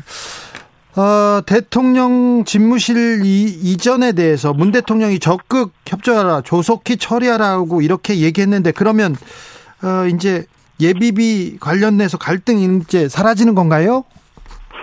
네, 말씀하신 대로 오늘 어 이제 대통령은 그 최대한 빨리 임시 국무회의를 열어 예비비를 조속히 처리하라고 지시하셨고 이제 내일 임시 국무회의에서 어 이제 어 상정 의결하게 되는데요. 네. 음, 3월 28일 대통령과 당선인의 회동 당시 큰 틀에서 이전에 협조하기로 했습니다. 물론 뭐 안보 공백이 없어야 한다는 건 지켜줘야 하겠죠. 네. 어, 회동 직후에 어, 정확한 이전 계획에 따른 예산을 면밀히 살펴 협조하겠다고 발표했었죠. 어, 장재현 비서실장이요. 그리고 오늘 어, 오전 대통령이 집무실 이전을 위한 예비비에 대해서 보고를 받고 어, 국무회의를 주속히 개최할 것을 지시하셨습니다. 네. 이제 뭐 신구 권력의 갈등 이런 거는 없는 거죠. 어, 대통령과 당선인의 회동도 그랬고, 또 이철희 수석과 장재원 비서실장의 협의도 원만하게 이루어지고 있습니다. 어, 사실 어, 청와대는 원활한 인수인계를 위해서 최선을 다하고 있고 네. 당선인에 대한 대통령의 배려도 남다릅니다. 네. 그러니까 한 예를 들어서 말씀드리려고 하는데요. 이 문재인 정부는 제주 4.3 문제 해결을 위해서 관련 입법도 했고 보상금도 지급했고 희생자들을 위해 정말 정성을 다했습니다. 네. 지난 일요일이 임기 중 마지막 4.3 추념식이었는데요. 예. 어, 제주 4.3에 대해 문 대통령이 워낙 어, 각별하고 그간 여러 번 가셨죠. 그렇죠. 여러 번 가셨고 또 제주 시민 단체에서 청와대를 방문해서 참여해 주실 것을 간곡히 요청을 했기 때문에 이번에 대통령이 참석하실 수도 있었습니다만 당선인이 참석하도록 배려를 했습니다. 아, 그렇군요. 네. 그리고 심지어 대통령기인 공군 2호기까지 당선인에게 내주었습니다. 네. 어, 당선인 신분으로 그 대통령 전용기를 탄 거는 처음으로 알고 있습니다. 아, 그 처음입니까? 네, 저희가 찾아본 기록에서는 그랬, 그렇습니다. 네. 혹시 대통령이 4.3 가서 지각하거나 그런 적 없습니까? 어, 문재인 대통령은 일찍 가십니다. 네. 어, 지금, 음, 이 인사 갈등이 있다, 알박기 인사다, 이런 얘기 나오는데 이 부분에 대해서는 어떻게 생각하세요? 어, 최근에 이루어진 인사는 한국은행 총재, 어, 네요. 음. 네. 그 이후에도 있었어요. 보도는 계속 그렇게 나오는데 그런 얘기 들으면 어떠세요? 아, 네. 그, 워낙, 그, 저희가 생각하는 바와는 네. 거리가 있기 때문에요. 어, 저희는 그렇게, 어, 거기에 동의하지 않습니다. 네. 하는 총재, 의 경우는요, 임기가 3월 31일까지였고, 하는 총재가 반드시 참석해야 하는 금융통화위원회가 4월 14일에 열리기 때문에 더 늦출 수가 없는 인사였고, 또 당선인 측과 협의해서 결정한 것으로 알고 있고요. 네. 그 대우조선해양의 경우는 뭐 이미 잘 알려져 있다시피, 어, 청와대가, 정부가 관여하는 인사가 전혀 아닙니다. 네. 네. 아, 송원주 님이 이런 문자 주셨는데, 아이고, 문정부에서 진즉 좀 개방하시지. 어찌 윤 당선인이 청와대 개방 약속하니까 임기 말에 늦게 개방하는데 전혀 무관합니까? 이렇게 물어보는데요. 아니, 청와대 관람은 현재도 가능하십니다. 네, 알겠어요. 네. 네. 아, 잘 알겠습니다. 이제 얼마나 남았어요? 이제 아, 한 달여 남았죠. 네, 네. 잘 계시죠? 네. 네. 알겠습니다. 마지막까지 고생해 주십시오. 네, 고맙습니다. 지금까지 박경미 청와대 대변인이었습니다. 교통정보센터 다녀오겠습니다. 이승미 씨. 정치 피로, 사건 사고로 인한 피로, 고달픈 일상에서 오는 피로. 오늘 시사하셨습니까? 경험해 보세요. 들은 날과 안 들은 날의 차이. 여러분의 피로를 날려줄 저녁 한 끼 시사. 추진우 라이브.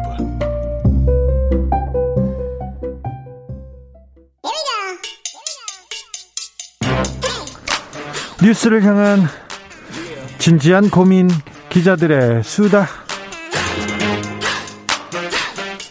라이브 기자실을 찾은 오늘의 기자는 은지옥이요. 시사인 김은지입니다. 준비한 첫 번째 뉴스부터 가보겠습니다. 네, 대우조선해양 사장 인선을 두고 인수위와 청와대가 날선말을 주고받았습니다. 그렇죠. 좀 갈등 있는 것 같아요. 예, 문재인 대통령 동생의 대학 동기가 새 대표다. 라는 것으로 인수위가 문제를 삼은 건데요. 네. 원일이 인수위 수석 부대변인이 한 말입니다. 이에 대해서 청와대에서는 바로 반박을 했는데요. 네. 오히려 인수위가 그 자리에 눈독 들인 거 아니냐라고 하면서 네. 관여한 바도 없고 모욕적이다 이렇게 비판을 했고요. 민간 회사인데 뭐 우리는 관심도 없는데 너네들 왜 그래 이렇게 얘기를 했어요. 네, 이제 그러자 의혹을 제기했던 원일이 수석 부대변인이 청와대에서 감정적으로 해석했다 이렇게 이야기했습니다. 감정적이었다고요? 아니요. 네, 네. 이렇게 또 아무튼 주고받고 있습니다. 있습니다. 그런데요, 이 문제는 대우조선 해양 문제는 조선일보에서 기사를 가장 많이 쓰는 것 같더라고요. 네, 최근에 보면 사설도 그렇고 단독이라고 하는 기사들이 꽤 많이 나오고 있는데요. 네. 이제 조선일보 같은 경우에는 사실은 대우조선 해양 사건과는 본인들이 좀 관계가 있는 깊은 처지입니다. 깊은 관계가 있습니다. 깊은. 네, 2016년에 대우조선 해양 로비 사건으로 네. 2018년에 대법원에서 실형 선고를 받은 바가 있는 로비스트 박수환 씨가 관련돼 있는 사건인데요. 박수환 씨가 예, 네, 엄청납니다. 네, 소위 박수한 문자라고 해서 그 당시에 굉장히 언론에도 많이 나온 바가 있고요. 네. 예. 좀 내용을 살펴보면 홍보대 행사를 운영했던 박수환 대표가 예. 언론인들에게 금품과 향응을 주고 기사를 청탁했다 이런 내용들인데 그때 막 에르메스 스카프에 백에 뭐 말이 많았어요. 그리고 막 해외여행 딱 보내주고요. 네, 실제로 가장 대표적인 사람이 송희영 주필이거든요. 그렇죠. 네, 이제 그 당시에 이 관련된 폭로를 한 사람이 네. 김진태 의원 당시 새누리당 소속이었었는데요. 그때 청와대하고 청와대 우병우 박근혜 청와대 박근혜 그렇죠? 청와대하고 예. 조선일보하고 싸움이 났어요. 싸움이 나가지고 어 서로 서로를 공격하다가 서로를 공격하다 그래서 박근혜 전 대통령 측에서 조선일보를 공격하면서 한 이름을 깝니다. 네, 기사 청탁받은 대가로 대우조선 해양 쪽에서 이제 금품 향응 받았다 이런 예. 내용들인 건데요. 네. 가장 대표적으로 이제 요트 호화 요트 여행을 했다 이런 식의 사실은 굉장히 어디서 받은 정보가 아닌 이상에 알 수 없는 내용 아니냐 이런 이야기들이 그때도 있었거든요. 비행기도 거의 뭐 비즈니스가 아니라 뭐 전 저 전세기를 띄운 것 같고 요트를 해가지고 저 대우 조선 해양으로부터 송영 주필이 받은 접대만 해서 2억 원대입니다. 해외여행을 네. 가는데 2억 원대예요. 네, 비행기 요트 사진 이런 증거 사진을 그 당시 김진태 의원이 제시한 바가 있고요. 네. 그때 이제 뒤늦게 밝혀진 건데 송영 주필과 박수환 대표가 주고받은 문자 내용들을 보면 네. 대우 빼라 했습니다. 신문에선 줄이라고도 했고요. 사회면 톱을 일단 2단 크기로 줄였습니다. 네. 뭐 이런 식의 본인이 기사를 뺐다 이런 이야기들을 한 내용들이 있습니다. 김진태 의원이 거의 어, 거의 증거 자료를 가지고 이렇게 폭로를 했기 때문에 조선일보에서는 바로 꼬리를 내렸습니다. 네, 이제 그때 사과를 했었는데요. 공개적으로 이런 이야기들을 조선일보가 한 바가 있습니다. 송전 주필은 2011년 대우조선해양 초청 해외 출장 과정에서 부적절한 처신이 있었음을 인정했고 사의를 표명했다. 그냥 부적절한 게 아니라 2억 원대 그 뇌물성 향, 향응을 받았다니까요. 네, 이제 그래서 그때 조선일보가 이를 대, 조선일보를 대표하는 언론인의 일탈 행위로 인해서 독자 여러분께 실망감을 안겨드려서 진심으로 죄송하다 이렇게 이야기를 했는데 이 사건이 실제 기소가 됐습니다. 그렇죠. 예, 그런데 1심에서는 유죄가 나왔거든요. 네. 징역 1년에 집행유예 2년 선고 받았는데 그런데 2심에서 뒤바뀌었어요. 네, 2심에서 무죄가 났고요. 아직까지 대법원 선고가 나오지 않은 상황입니다. 뇌물성 접대를 받은 건 사실인데 2억 원대도 사실이 고 다 사실인데 본인이 그러, 인정했다는 거죠. 그렇죠. 네. 그런데 그걸로 이렇게 뭐 조선일보를 봐준 거는 아니다 이런 거 아니에요. 판단은 다른 판단이 있을 수 있었다 이렇게 해서 무죄를 받았어요. 네, 아직 최종 확정이 된 건 아닌데 2심에서 뒤집어져서 이제 그 당시에도 여러 가지 이 해당 재판에 대한 논란이 있었는데요. 뿐만이 아니라 그 박수한 문자라고 하는 내용들이 더 추가적으로 뉴스타파를 통해서 공개된 적이 있는데 그때 이제 이 문자에서 소위 박수한 홍보대행사 대표가 관리했던 언론인이 거의 180명 가까이가 됩니다. 네. 이 중에 조선일보 소속이 35명이다라고 하는데요. 네. 관련된 내용들을 또 보면 아까 말씀하신 것처럼 그 명품 스카프, 전별금, 항공권 이런 것들을 받았다라는 내용들이 그 문자에 굉장히 자세하게 나와 있습니다. 네. 이에 대해서 문제가 되자 당시에 조선일보 윤리위원회가 돌아갔었는데요. 2019년에 조선일보 전현직 현직 간부들의 금품 수수와 기사 청탁 의혹에 대해서 조사를 했습니다. 하지만 당시에 조선일보 윤리위가 내놓은 입장은 이러한데요. 근본 사태로 윤리규범 정비 이전인 2013년부터 15년 사이에 발생한 일이라면서 윤리 규정을 소급 적용해서 어떠한 불이익 조치를 요구하는 것이 적절하지 않다고 판단했다. 이렇게 밝혔습니다. 참. 그때는 대우조선해양 로비 사건으로 국민들의 의견이 뭐 여론이 좋지 않았어요. 네, 공적 자금을 아주 많이 투입하면서 이제 부실해서 살렸다 이런 비판들이 있었거든요. 그 우리 세금이거든요. 예. 그런데 그때는 또 언론들이 또 고개를 숙이는 척 하더니 좀 지나니까 바로 우리는 잘못 없어 하고 쑥 지나갑니다.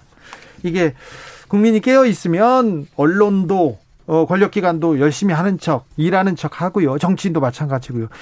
그렇지 않으면 바로 이렇게 쑥 지나갑니다. 그냥 지나갔군요. 네, 사실 뭐 지금으로 따지면 김영란법 위반 소지가 충분히 있는 것들이고요. 2억 원대 네. 이런 거 뇌물성 향용 향 특혜예요. 접대를 받았는데 이게 네, 무죄라고요? 송주필, 송주필 만이 아니라 다른 사건 같은 경우에도 사실 기소가 될 수도 있는 사안이었을 텐데 그 당시 시민단체가 고발을 했지만 검찰에서 기소하지 않았었습니다. 조선일보가 아니라면 다른 기자였다면 어땠을까 좀 생각해 보는데 네 굉장히 무죄 받았어요. 아무도 잘못한 게 없네. 우리 세금은 네, 박수환 전 대표는 네, 유죄를 받긴 했습니다. 아니 우리 세금은요. 2억은 돌려받아야 될 거 아니에요. 자, 다음 뉴스로 가보겠습니다. 네, 이해람 특검법이 난항을 겪고 있습니다. 왜 그러죠? 여야가 합의했는데 다 약속도 했는데 왜 이렇게 더디죠? 네, 그렇기 때문에 비판을 사고 있는데 어제 국회 법사위에서 처리되지 못했습니다. 박홍근 민주당 그리고 김기현 국민의힘 원내대표가 법안 처리에 합의하면서 오늘 본회의 무난하게 통과될 거다 이렇게 예상을 했는데 그렇게 되지 않았거든요. 왜 늦어져요? 특검 추천 방식에 대해서 여야가 의견을 달리했기 때문인데요. 지난해 국민의힘과 정의당 등 야당이 공동 발의한 법안에는 국회가 대한변호사협회로부터 4명의 특검 후보를 추천받고 교섭단체가 합의해서 2명으로 좁히고 대통령이 임명한다. 이런 방식입니다. 네. 그런데 민주당에서는 지난달에 낸 법안에 따르면 교섭 단체가 추천한 두 명의 후보자 중에서 대통령이 임명한다. 그러니까 대한변호사협회 추천 몫이 빠지게 된 건데 네. 민주당 쪽에서는 이것이 이중사 유족과 시민단체가 원하는 방식이다. 이렇게 이야기하고 있습니다. 이제 그러다 보니까 둘이 이제 의견이 맞지 않아서 어제 합의가 되지 않고 통과되지 못했다라고 합니다. 이해람 중사는 아직도 장례를 치르지 못하고 있어요. 네, 그러니까 영안실에 아직 또그 차가운 몸이 있다라고 하는 건데요. 계속 시간이 늦어질수록 진상 규명이 더 어려워질 수밖에 없는 상황이기 때문에 이중사 유가족과 관련된 시민단체, 군인권센터라든지 천주교 인권위원회는 빨리 좀 처리하라 이런 비판 성명을 내고 있거든요. 네. 시간이 지나면 지날수록 그 당사자에 대한 처벌만이 아니라 2차 가해한 사람들에 대한 문제점들이 계속 증거로 사라질 수밖에 없기 때문에 네. 좀 시간을 더 빨리 빨리 이미 늦었는데 더 좀 서둘러야 된다 이런 지적들이 있습니다. 가해자 한 사람 만 지금 처벌을 받았고 그 다음에 어, 다른 관계자들은 불기소됐고요. 그다음에 은폐한 사람들은 아무도 책임을 지지 않았죠. 네, 이제 그게 핵심입니다. 말씀처럼 가해자 한 명만 보통군사법원 1심 판결에서 9년형 선고받았고요. 무마 회유 등 한 사람은 그중에 한 명만 구속 기소됐고 다른 사람 불기소 됐거든요. 네. 네. 그런 점이 있어서 특검 빨리 출발해야 된다라는 지적이 많습니다. 그러게요. 이해람 중사 관련돼서는 특검을 하겠다고 여야가 합의했고 대선 때도 TV 토론에서 다 얘기했잖아요. 네. 그런데 왜 앞에서는 그렇게 얘기하는데 왜 뒤에서는 이렇게 합의가 안 되는 건지 참 좀 안타까워요. 네, 여러모로 정말 안타깝고 좀 국회가 일을 제대로 했으면 좋겠습니다. 좀 일좀 좀 제대로 했으면 좋겠어요. 네. 기자들의 수다 열심히 일하는 김은지 기자 함께했습니다. 네, 감사합니다. 네.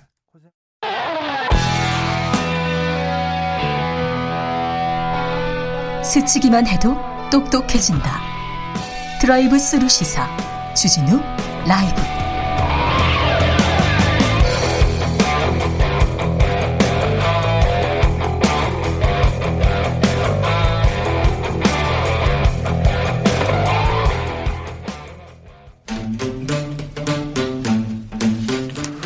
청년의 포부와 패기로 대한민국 정치를 새롭게 하자 MZ 세대가 말하는 요즘 정치.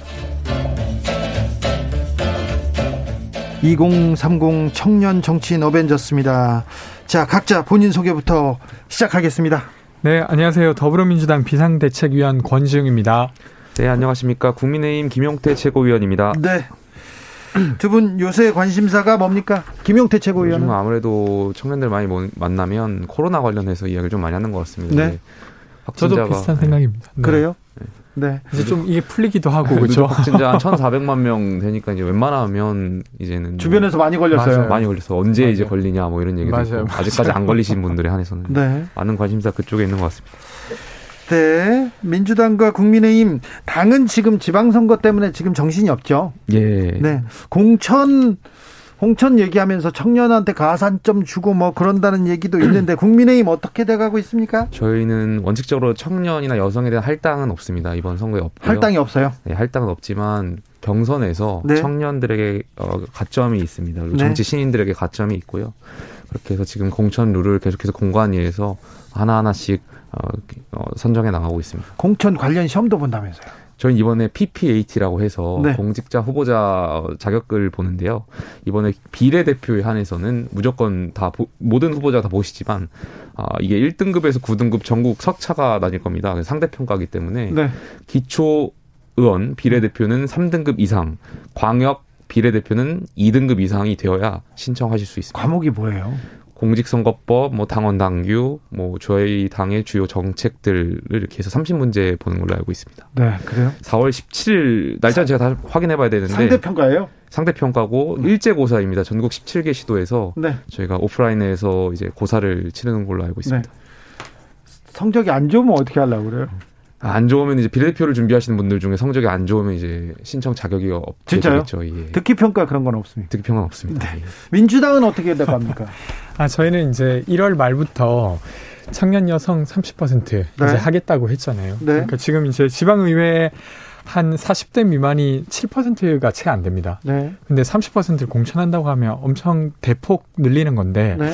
이걸 하기 위해서 이제 룰 정리를 계속 해가고 있습니다. 네. 그리고 이제 청년으로 출마할 사람들 모집하기도 하고 이, 이분들을 지원하기 위해서 기구에 대한 논의도 함께 하고 있습니다.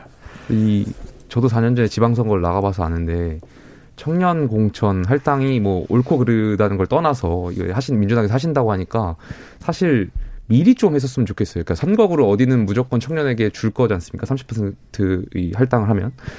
그 지역에서 오랫동안 4년 전부터 선거를 준비하신 분들이 있었을 텐데 그분들한테는 좀 예, 사전에 4년 전에 이렇게 고지가 됐으면 문제가 없을 텐데 그런 좀 아쉬운 점이 있을 음. 것 같더라고요. 아, 저 동의합니다. 그러니까 네. 사실은 지역에서 이제 그 당 활동을 하면서 빚진 사람들이 많을 거잖아요. 지역위원장님들도. 네. 근데 이제 그분들에게 그에 대한 보상을 주는 건 저는 어떤 면에서 타당하다고 생각합니다. 네. 근데 그럼에도 불구하고 이제 젊은 정치인들이 사실은 그냥 경선에서는 등장하기가 매우 어려웠던 구조예요. 엄청 어렵잖아요. 그리고 지금 대선 있고 지방선거가 있어요. 그리고 지금은 공천 구역도 지금 나눠지지 맞아, 않았어요. 누가 나갈지도 모르 정치 신인이 어떻게 이겨요?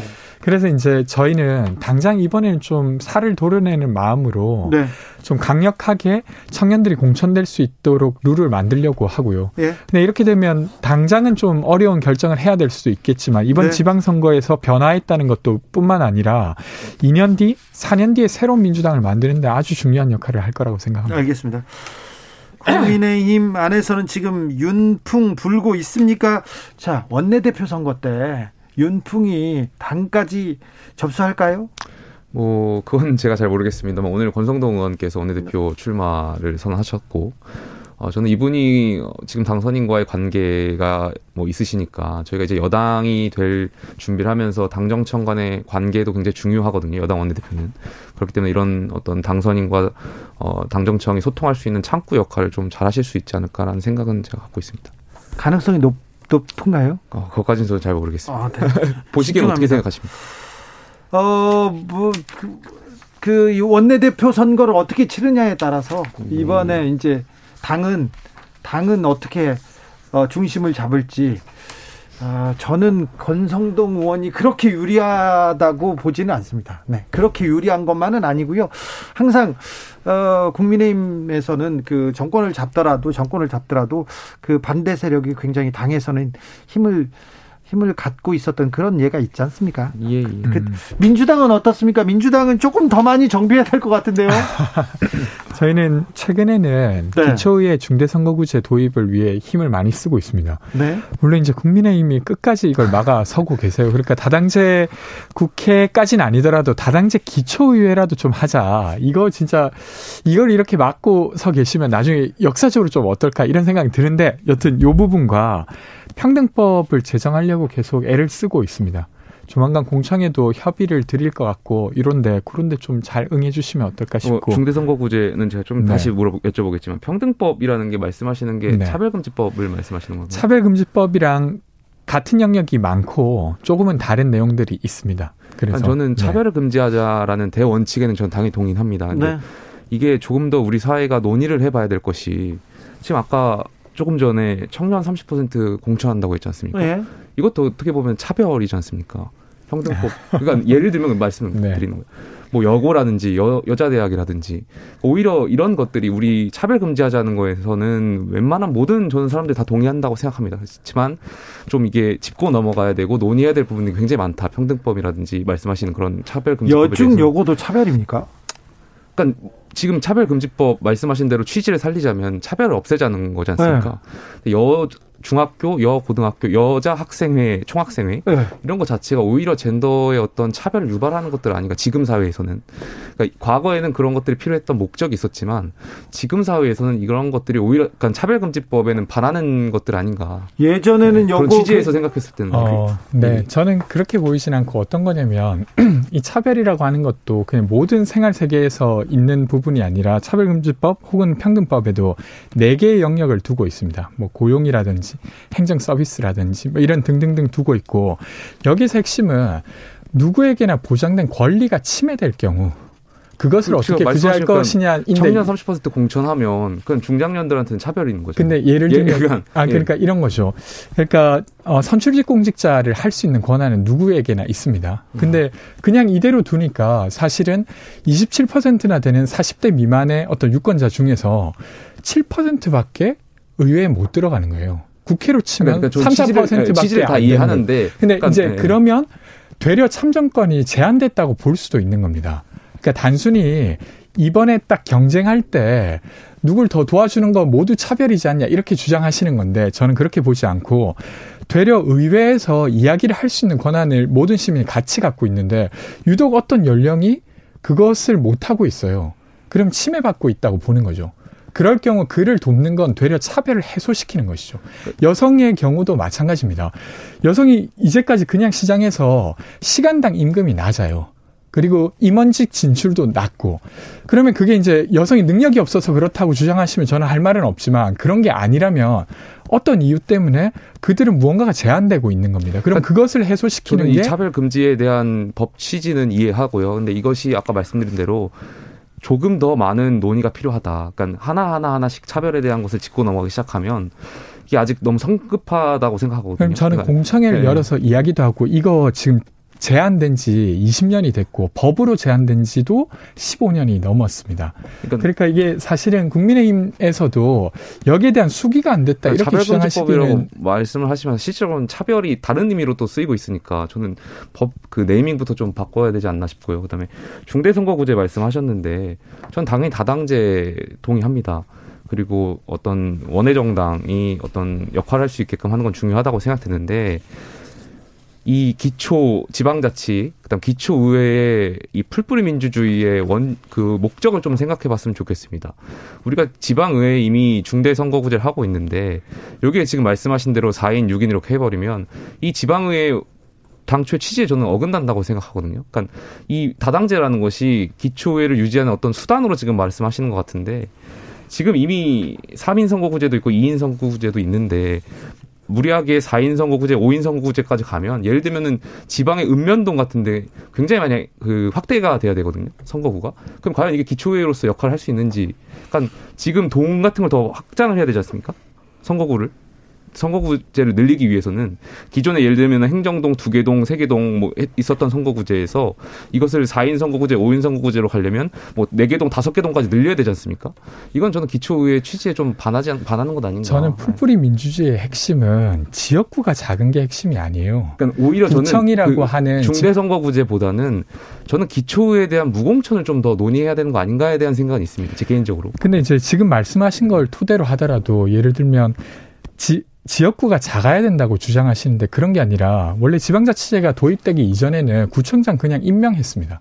그러니까 시장까지 임명했죠. 근데 그런 게 아니라 선출하게 만든 거고 그리고 그들을 견제할 의회 기구를 만들자는 게 풀뿌리 민주주의의 내용입니다. 그러니까, 그러니까 지역구의 크기가 핵심이 아니라는 선거를 거죠. 선거를 앞두고 지금 긴급하게 해야 되는지 저는 이해를 할 수가 없고요. 지금이라도 해야 되는 것이죠. 그러니까 왜 그러니까. 하필이면 선거를 지금 60여일 앞둔 50여일이죠 이제 이 앞둔 시점에 왜 이것을 게리맨더링도 아니고 이것을 왜 이렇게 확 근데 만약에 저는 그 논리라고 하면 지금 법을 바꾸되 향후에 이후에부터 도입되게 하게 하는 걸로라도 동의해 주시면 좋겠다 싶은데 근데 되려 지금은 국민의힘은 아까 풀뿌리 민주주의를 훼손시킨다는 제가 느끼기엔 네. 궤변인 주장을 하면서 소선구제로 바꿔야 된다고 말하고 있어요. 근데 뭐 저는 소선구제 그러니까 기초의 소선구제 네, 제 네. 개인적인 생각으로는 뭐 동의하지 않고요. 그러니까 되려 국민의힘은 네. 그렇게 주장하고 계신 상태라 그러니까 이게 네. 사실은 논리적으로도 뭐가 일관되지 않는 상태라는 거죠. 네. 저는 네, 맞습니다. 2030 대폭 늘려 정치개혁 이루자 이렇게 저희 정치자가 얘기하는데 여기는 동의하시죠? 예, 저는 그래서 말씀하신 대로 네. 정당 공천 기초에 대한 무공천, 정당 무공천을 좀 더 고민해 봐야 되는 거 아닌가. 우리 정치 개혁을 하기 위해서. 난이송 님께서 왜 차별을 얘기하면서 국민의힘은 꼭 여성을 끌고 올까요? 이렇게 물어봅니다. 아니, 청년, 한국, 네. 한국 사회에서 여성들이 특혜 받고 있다 그렇게 생각하시지는 않죠? 아, 안, 안. 않습니다. 예. 남자 남자들이 차별받고 그러니까 있다. 차별금지법의 취지에 비추어서 말씀드렸던 겁니다. 네. 말씀드렸던 그 여성들이 겪는 사회적 예. 불평등 문제나 임금 격차 이런 부분에 대한 고민은 있는 거죠. 과거에 여성들이 어 느꼈던 그런 것들에 대해서 또 지금 저희 국민의힘은 여성 어, 경력 단절에 대한 것들도 굉장히 많이 고민하고 있습니다. 고민을 하고 있죠. 네. 청년들하고 여성한테 가산점은 주는 거죠. 예, 경선 가산점이 있습니다. 네, 그런데 당규에 나와 있습니다. 그렇죠. 가산점은 주나 네.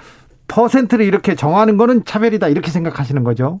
그거에 대해서는 좀 더 논의가 필요하다 생각됩니다. 사실 모순된 이야기를 하고 있는 겁니다. 당 대표는 할당제 안 하겠다고 하면서 공정한 시험 체계를 만들겠다고 하고 있고 되려 거기에 반발한 구성원들이 가산점을 주겠다고 결정하고 있어요. 그러니까 당내에서도 지금 정리를 못 하시고 계신 거. 아니, 죠 청년 가산점에 대한 거는 저희가 오래전부터 저희 당의 당규에 있었던 내용이고. 그러니까 예를 들면 그것도 공정하지 않지 않습니까? 아까 그 논리대로라면 왜 청년에게 가산점을 줘야 됩니까?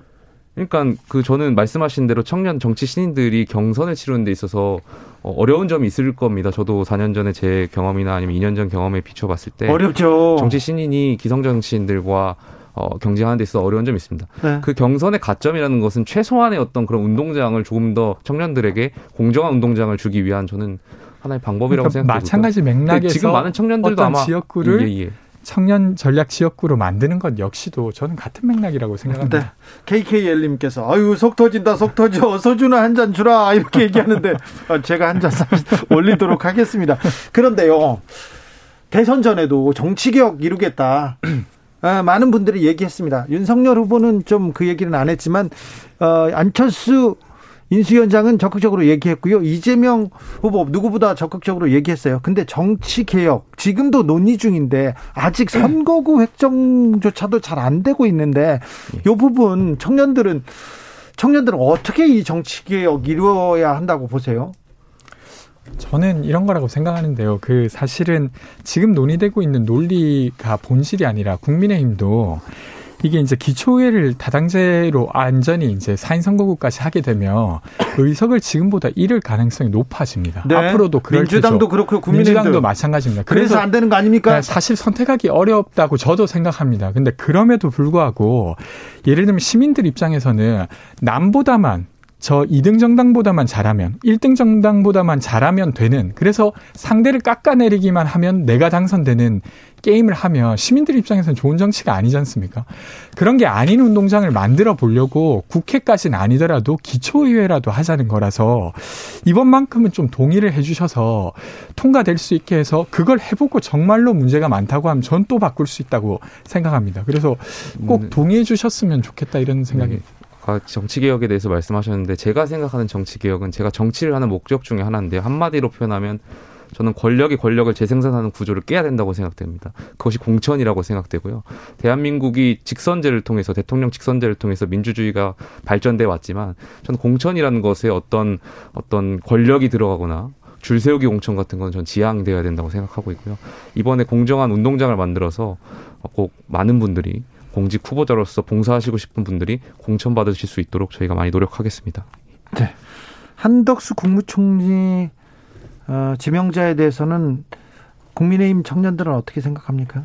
네, 뭐 여야를 넘나들으면서 오랜 기간 동안 관료로서 또 경제, 안보, 뭐 많은 분야에서 리더십을 보여주셨던 분이기 때문에 네. 많은 청년들은 뭐 좋게 당연히 평가하고 있습니다. 민주당에서는요? 아, 민주당에서도 이제 그 사실 행정 경험이 풍부하신 분 그리고 통상과 어 그리고 통상 부분과 네, 전문가죠. 그렇죠. 그리고 이제 국무총리까지 역임하셨던 분이라 그런 부분에 있어서 의심하진 않고요. 근데 지금의 시점에 기준으로 봤을 때 혹여나 문제되는 게 있으면 또 드러내는 게 어, 역할이니까 그런 것들 잘 챙겨보도록 하겠습니다. 당연히 청문회 과정 필요하니까요. 네. 네. 너무 시작부터 색안경만 끼지 않고 아, 네, 물론입니다. 보지 않으셨으면 좋겠습니다. 네. 김현장 출신이라는 부분에 대한 그 거부감 그런 건 없습니까?